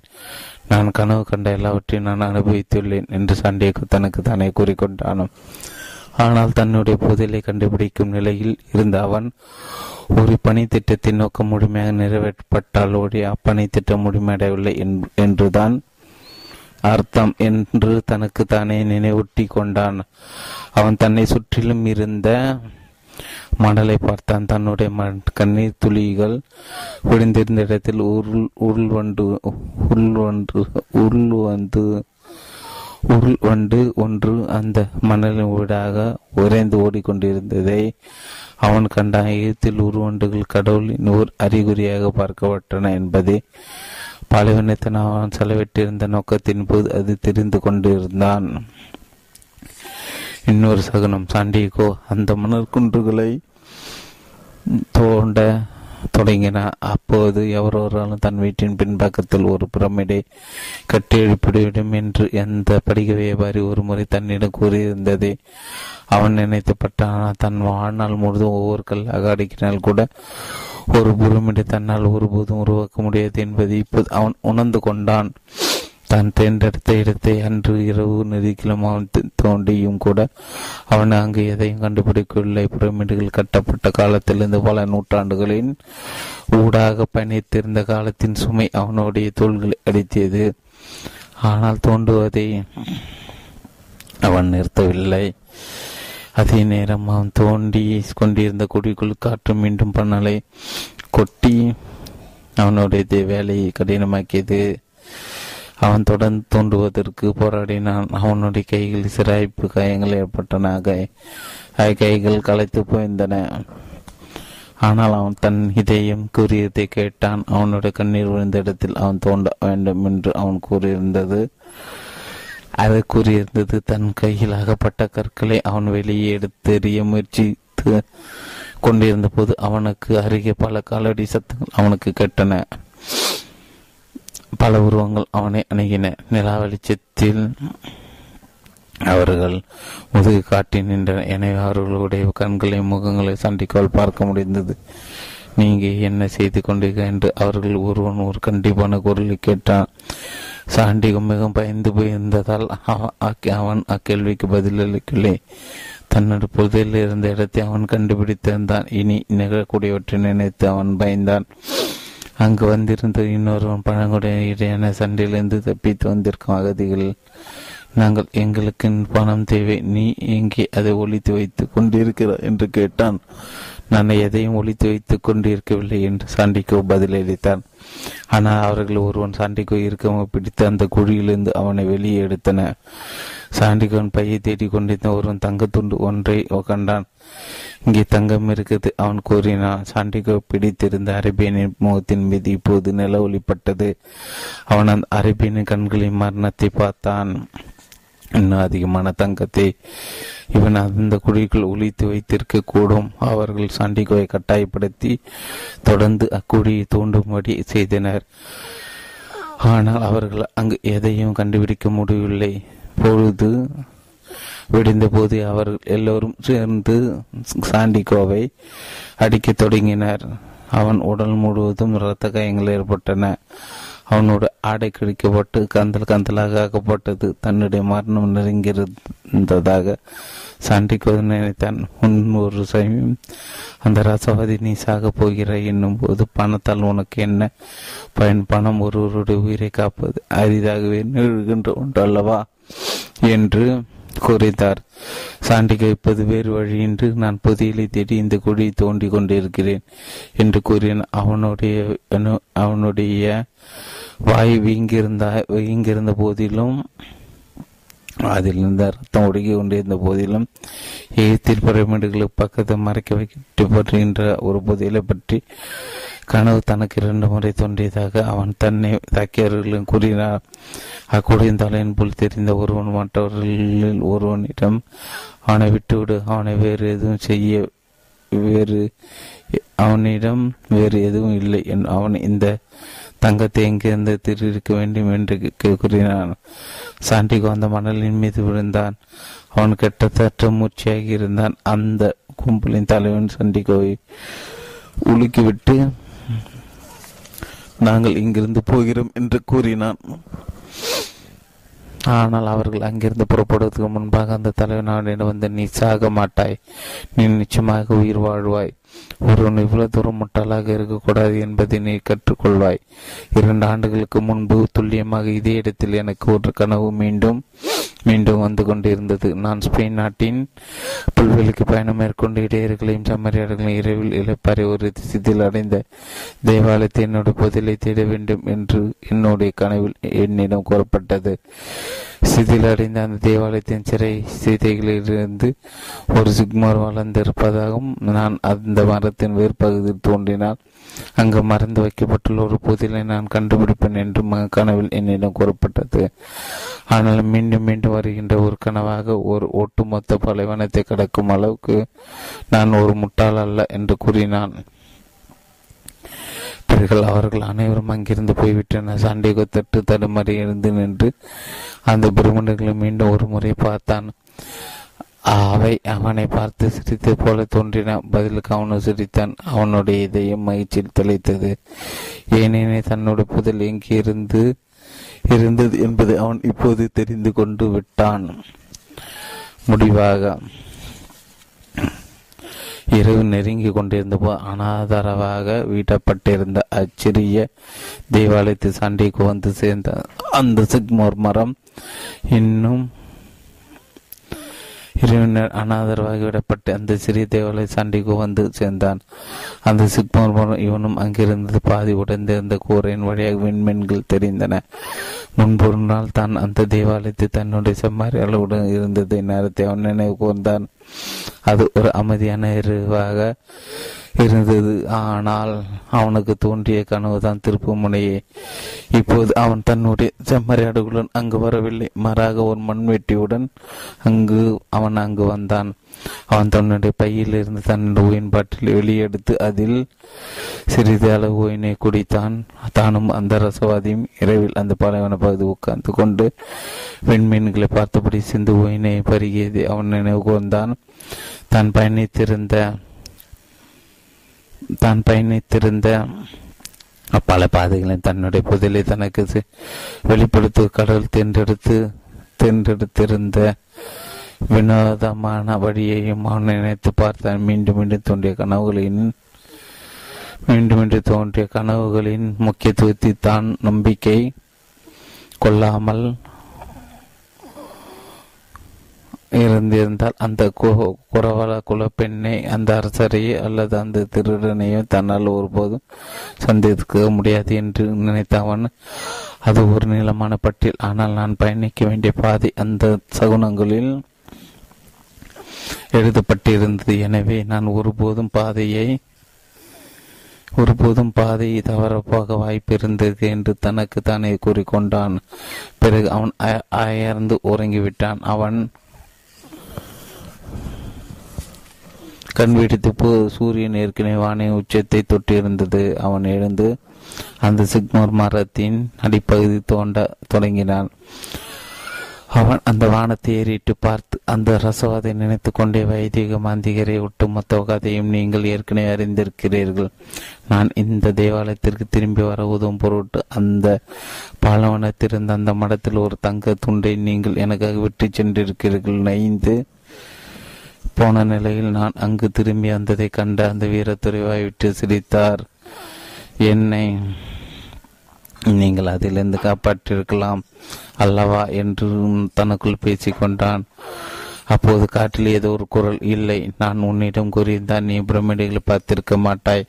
அவை மிகவும் அழகாக இருந்தன இல்லையா? என்று கூறியது அவனுக்கு கெட்டது. சாண்டுக்கு பொண்ணுகித்து தொடர்ந்து தோண்டினான். அரை மணி நேரத்துக்கு பிறகு அவனுடைய மண்வெட்டியது திடமான ஒன்றின் மீது இடித்தது. ஒரு மணி நேரத்துக்கு ஸ்பெயின் நாட்டு பொற்காசுகள் அடங்கிய பிழை ஒன்று அவனுக்கு முன்னால் இருந்தது. விலை உயர்ந்த கற்கள் சிவப்பு மற்றும் வெள்ளை நிறர்களால் அலங்கரிக்கப்பட்ட பொன்முகமோடிகள் ஆபரணங்கள் பதிக்கப்பட்ட கற்று கற்சிடைகள் ஆகியவை அந்த இடத்தில் இருந்தன. ஸ்பெயின் நாட்டு அரசர் ஒருவர் ஏதோ ஒரு பகுதியை வெற்றி கொண் வெற்றி கொண்டு அங்கிருந்து சூரியட பொருட்கள் அவை அவர் தன்னுடைய வாரிசுகளுக்கு அவற்றை பற்றி கூற மறைத்திருந்த மறந்திருந்தார். சாண்டிகோ தன் பையிலிருந்து உரிமம் மற்றும் திம்மம் கற்கள் வெளியெடுத்தான்.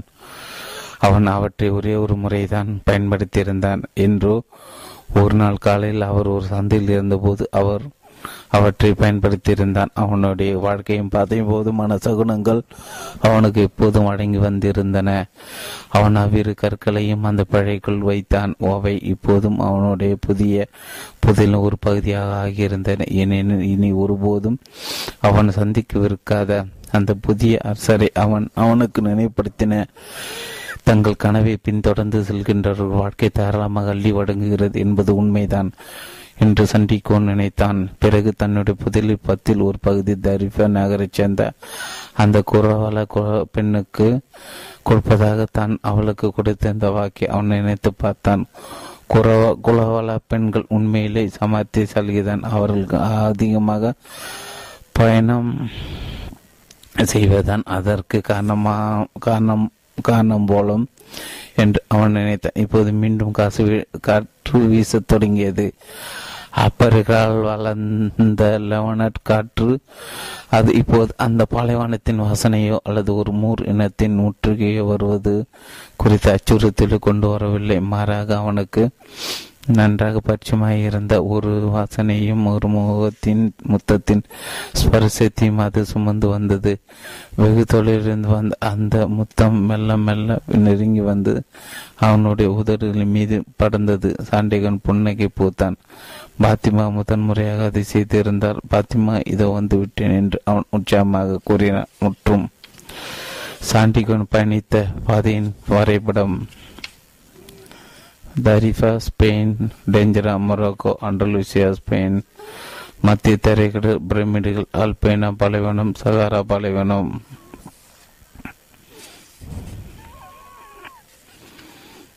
பா பாலா கோயிலாவுடன் ஒரு சுவாரஸ்யமான பேட்டி. லாரா லீகன். பிரான்ஸ் நாட்டிலிருந்து தொலைபேசி வழியாக அவர் அளித்த இந்த பேட்டியில் தன்னுடைய சொந்த ஆன்மீக தேடலை பற்றியும் தன்னுடைய வாசகர்களின் ஆன்மீக தேடலை பற்றியும் அவர் பேசினார் இந்த பேட்டியில் முதலில் டபிள்யூ டபிள்யூ பெல்இன்ஃபினட் டாட் காம் என்ற இணையதளத்தில் வெளிவந்தது. ரசவாதி என்ற புத்தகத்தில் பிரபஞ்ச ஆன்மா என்ற ஒன்றை நீங்கள் குறிப்பிட்டீர்கள். அது என்ன? அது மதத்துடனோ அல்லது ஆன்மீகத்துடனா எப்படி தொடர்பு கொண்டுள்ளது?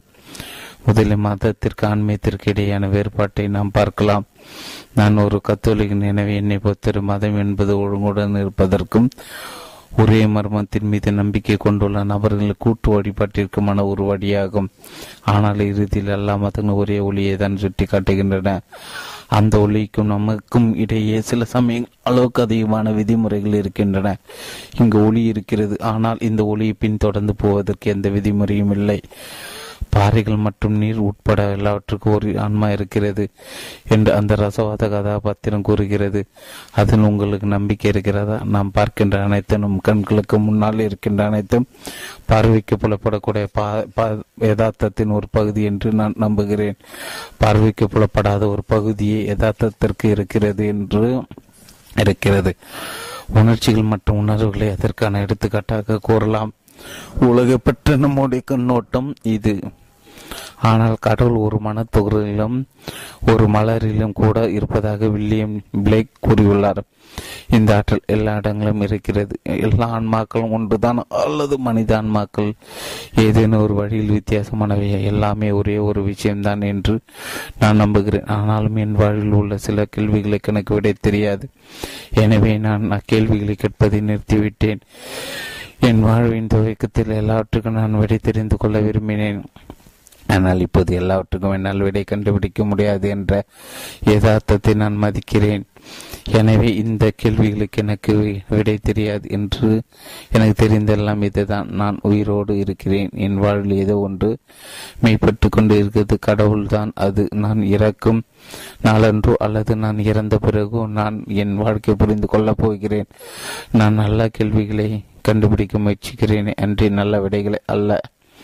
இறந்த பிறகு நமக்கு அதிகமான விஷயங்கள் தெரியவரக்கூடும் என்று நீங்கள் கூறுகிறீர்கள் நம்முடைய இறப்புக்கும் பிந்தைய வாழ்க்கையிலிருந்து சில குறிப்பிட்ட விஷயங்கள் நடக்கக்கூடும் என்று நீங்கள் கூறுகிறீர்களா?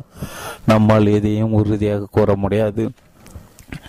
ஆனால் நேரத்திலும் எனக்கு நம்பிக்கை இல்லை. நாம் இறக்கும்போது நீங்கள் கூறுகிறீர்கள் ஆனால் நேரம் என்பது வாழ்வின் ஊடாக பயணிப்பதற்கு நமக்கு தேவையான பிற விஷயங்கள் ஒன்றுதான். ஆனால் அது யதார்த்தத்தில்லை. நாம் இப்போது உயிருடன் பேசிக் கொண்டிருக்கிறேன் ஆனால் நான் உங்களுடன் பேசிக்கொண்டிருக்கும் கணத்தில் பிரபஞ்சம் உருவாக்கப்பட்டு கொண்டும் அழிக்கப்பட்டு கொண்டும் இருக்கிறது.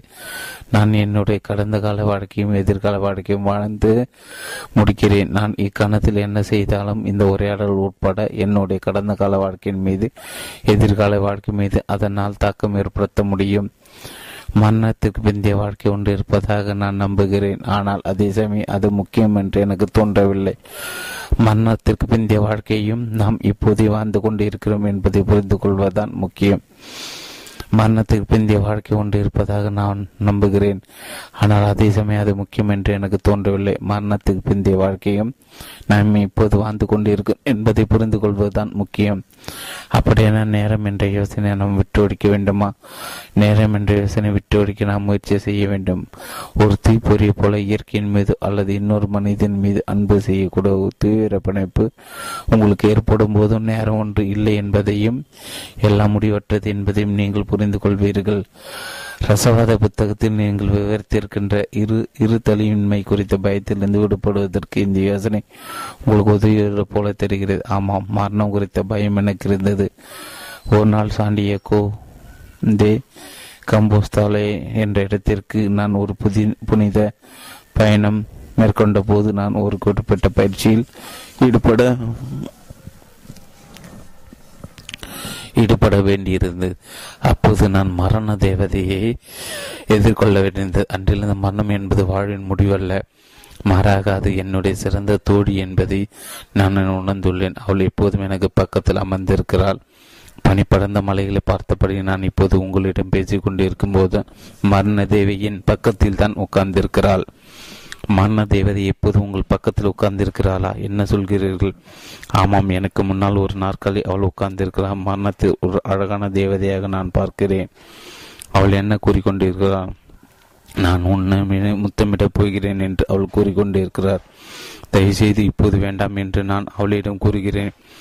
ஆனால் அவள் சரி இப்போது நான் விட்டு விடுகிறேன் ஆனால் ஒரு கணத்தின் மீது ஆழமாக கவனம் செலுத்தி அதை மிக சிறப்பாக பயன்படுத்திக் கொள் ஏனெனில் நான் எப்படி உன்னை எடுத்துக்கொள்ளப் போகிறேன்? என்று பதிலளிக்கிறாள். அதற்கு நான் சரி ஒவ்வொரு கணத்தையும் முழுமையாக வாழ வேண்டும். என்ற வாழ்வின் மிக முக்கியமான அறிவுரை நீ எனக்கு கொடுத்துள்ளதுக்கு நன்றி என்று கூறுகிறேன். நீங்கள் ஒரு கத்தோலிக்கர் என்று குறிப்பிட்டீர்கள். ஆனால் கத்தோலிக்க முறைப்படி நீங்கள் வளர்க்கப்பட்டது. சில வழிகள் உங்களுக்கு வேதனை மிக்கதாக இருந்ததாக வேறு எங்கோ நீங்கள் கூறியிருக்கிற முறைசார் மதத்தின் மதிப்பு என்ன? அதனுடன பிரச்சனை என்ன என்று நீங்கள் கருதுகிறீர்கள்?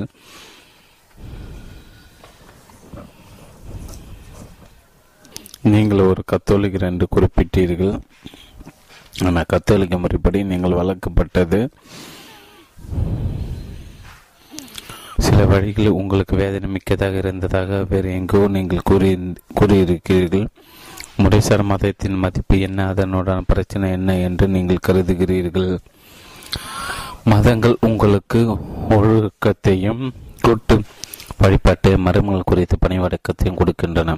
கத்தோலிக்க மதம் உட்பட ஒவ்வொரு மதமும் என்னிடைதான் உச்சக்கட்டத்தன்மை உள்ளது என்று கூறுவது மதங்களில் உள்ள ஆபத்தாகும். ஏனெனில் பிறகு உங்களோட நடவடிக்கையில் நீங்கள் அந்த பாதிரியாரையோ முல்லாவையோ அல்லது ஈத குருவையோ நீங்கள் சந்திருக்க சார்ந்திருக்க தொடங்குகிறீர்கள். உண்மையில் நீங்கள் ஒருவர் மட்டுமே அதற்கு பொறுப்பு. உங்களோட ஒரு புத்தகத்தில் தினமும் ஒரே மாதிரி இருப்பது குறித்து சலிப்படைந்துள்ள ஒரு கதாபாத்திரம் இடம்பெற்றுள்ளது. மக்களை இந்த சலிப்பிலிருந்து விடுபடுவது எப்படி?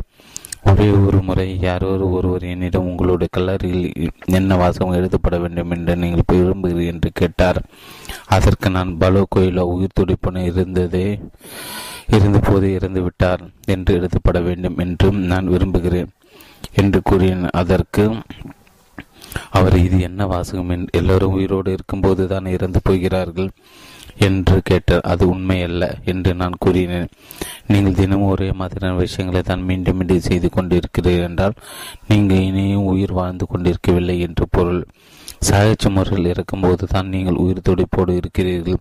அதற்கு நீங்கள் ஒரு விலை கொடுத்தாக வேண்டும். சில சமயங்கள் உங்களுக்கு பயம் ஏற்படுத்துகின்ற ஏதேனும் நீங்கள் செய்ய வேண்டும். அதை நீங்கள் விரும்பினாலும் சரி அல்லது விரும்பாவிட்டாலும் சரி மக்கள் சகுனங்களை கவனிக்க வேண்டும் என்று நீங்கள் கூறுகிறீர்கள். சகுனங்கள் என்றால் என்ன என்று உங்களால் விவரிக்க முடியுமா? சகுனங்கள் என்பவை கடவுளின் உங்களிடம் பேசுகின்ற ஒரு தனித்துவமான மொழி. என்னுடைய சகுனங்கள் வேறு உங்களுடைய சகுனங்கள் வேறு. அவை வினோதமானவை ஆனால் உங்களுடைய பிறவி நோக்கத்தை நோக்கி உங்களை வழி நடத்துகின்ற தனித்துவமான மொழி அவை. அவை தர்க்க ரீதியானவை அல்ல. அவை உங்கள் இதயத்திடம் நேரடியாக பேசுகின்ற எந்த ஒரு மொழியும் கற்றுக்கொள்வதற்கான ஒரே ஒரு வழி தவறுகள் செய்வதுதான்.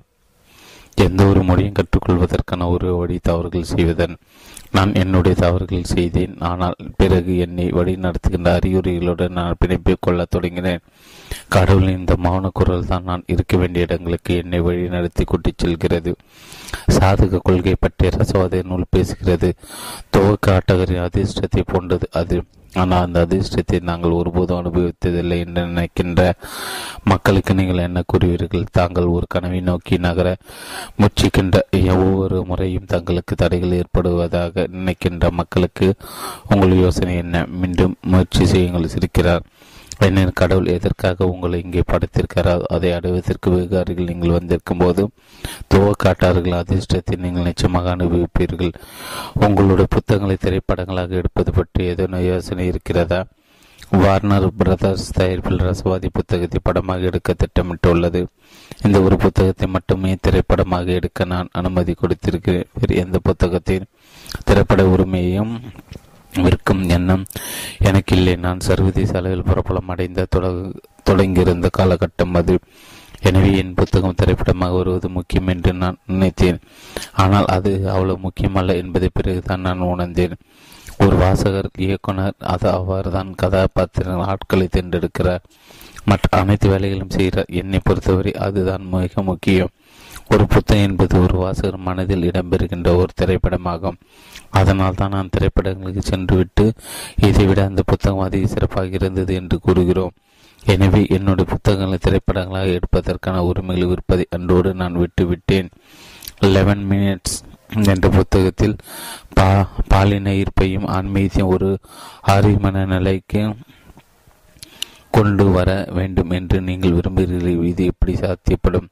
புணர்ச்சி என்பது கடவுளின் ஒரு பௌதிக வெளிப்பாடு என்றும் அது ஒரு பாவம் அல்ல.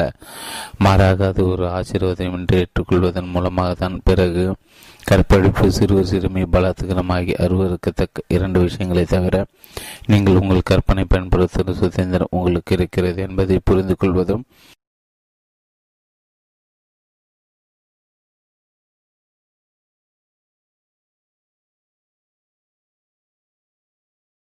அதற்கான ஒரு வழி. இதை நீங்கள் எப்படி செய்வீர்கள் என்பது உங்களை பொறுத்தது. புணர்ச்சி என்பது ஒரு தீண்டத்தகாத அம்சமாக பார்க்கப்பட்டுள்ளது. அது தீமின் ஒரு வெளிப்பாடு என்பதாக நான் பார்ப்பதில்லை. பாலினம் ஈர்ப்பு என்பது நாம் இங்கே பூமியில் அன்பினும் இந்த ஆற்றல் பௌதிக தளத்தை மகிழ்ச்சியாக ரசித்து அனுபவித்து கடவுளுக்கு நமக்கு தேர்ந்தெடுத்துள்ள வழியை வழி என்று நான் நினைக்கிறேன். அப்படியான பாலின ஈர்ப்பை பற்றி ஆரோக்கியமான ஒரு புரிதலை வளர்த்துக் கொள்வதன் மூலம் கடவுள் இந்த உலகில் தன்னை வெளிப்படுத்திக் கொள்ள நீங்கள் உதவுகிறீர்களா? முற்றிலுமாக. புரிந்து கொண்டுள்ளதோடு மட்டுமல்லாமல் அதை நான் என் வாழ்வில் கடைபிடித்து வருகிறேன்.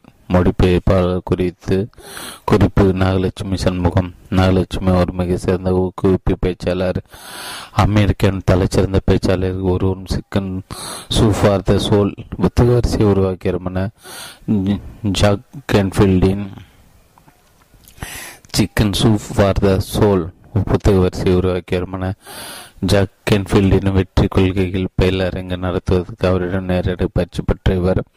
ஒரு சிறந்த மொழிபெயர்ப்பாளரும் கடந்த ஏழு ஆண்டுகளில் எழுபதுக்கும் மேற்பட்ட நூல்களை இவர் மொழிபெயர்ப்பில் வெளிவந்துள்ளன. இவருடைய மொழிபெயர்ப்புக்கு கிடைத்துள்ள அங்கீகாரங்கள் இரண்டாயிரத்தி பதினாறு திருப்பூர் தமிழ் சங்கம் அளித்த தமிழ் மொழிபெயர்ப்பு துறைக்கான சிறப்பு விருந்தும் இவர் மொழிபெயர்த்த இறுதி சொற்பொழிவு நூலுக்கு ரெண்டாயிரத்தி பதினொன்று நல்லிசை முடியாக்க விருந்தும்.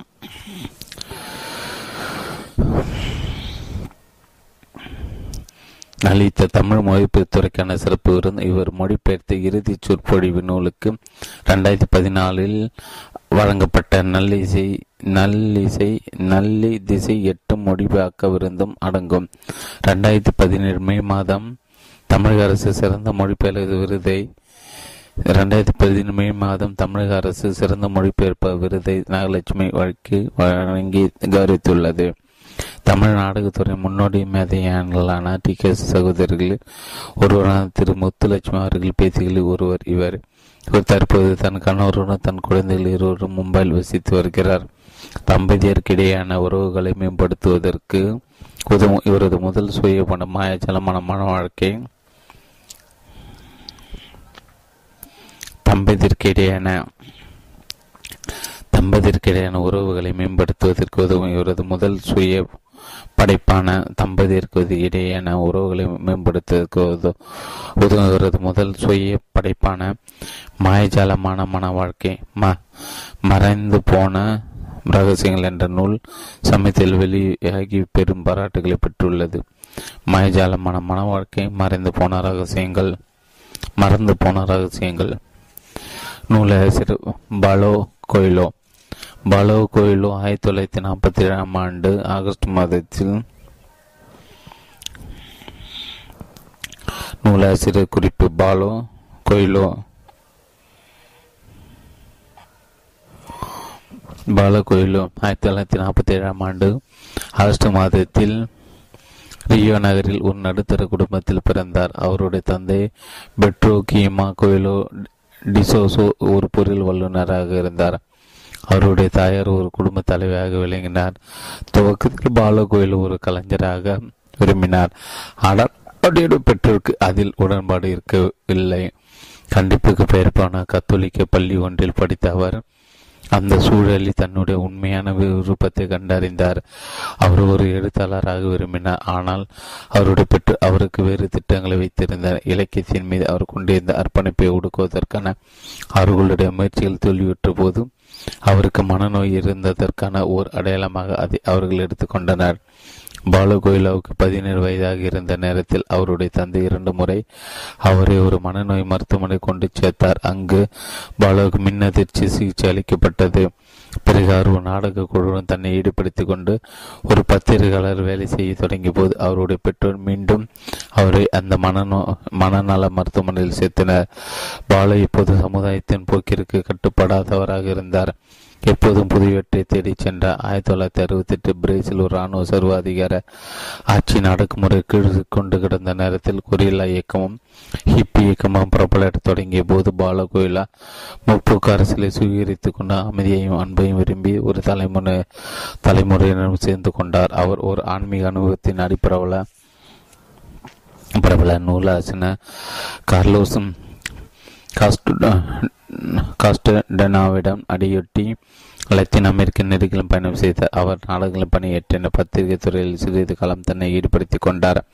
ரெண்டாயிரத்தி ஒன்று என்று அழைக்கப்பட்ட மாற்று பத்திரிகை ஒன்றை அவர் துவக்கினார். இசை தயாரிப்பாளர் ரவுல் சிக்ஸ் சாசியுடன் ஒரு பாடலாசிரியர் அவர் இணைந்தார். புலோசில் ராக் இசை சூழலை அவர் முற்றிலுமாக மாற்றியமைத்தனர்.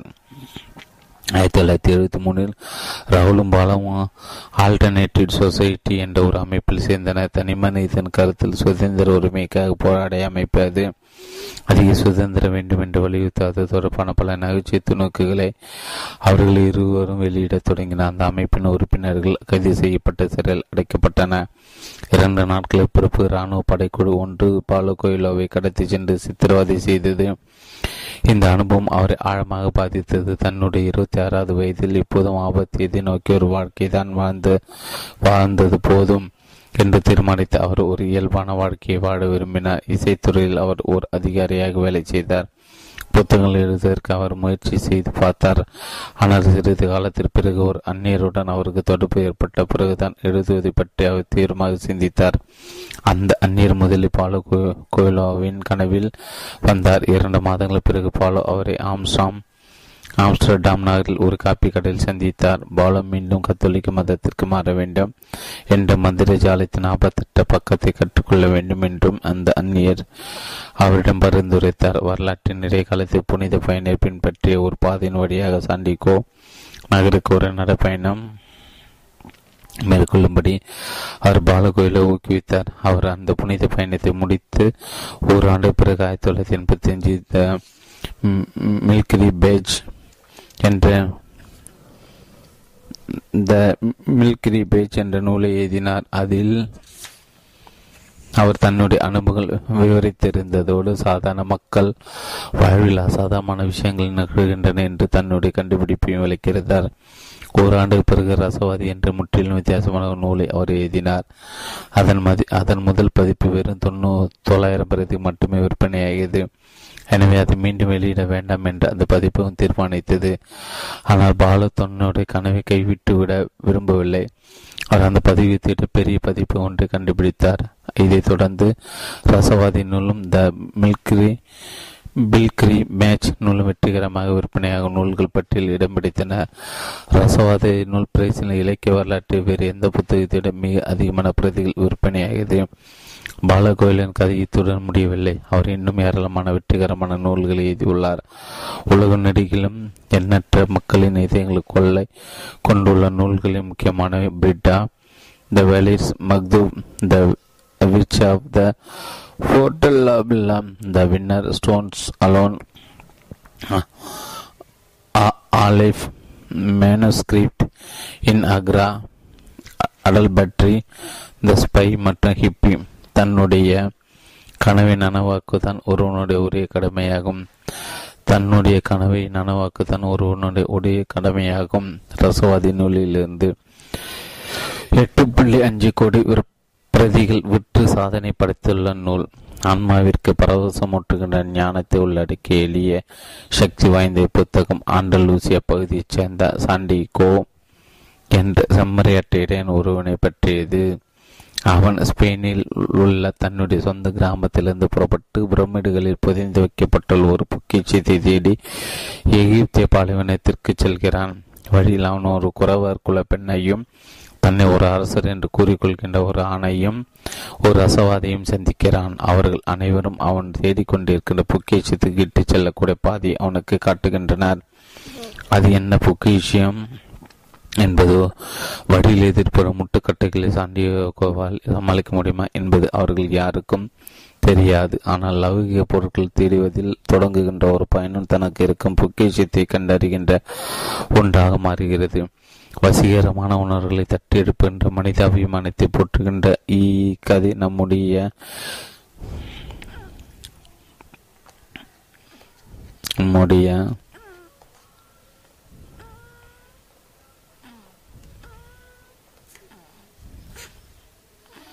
நம்முடைய கனவுகளின் சக்தியை நம்முடைய இடையே சொல்லு கேட்கக்கூடிய வேண்டியது முக்கியத்துவத்தை ஒரு நிரந்தரமாக சொல்கிறது.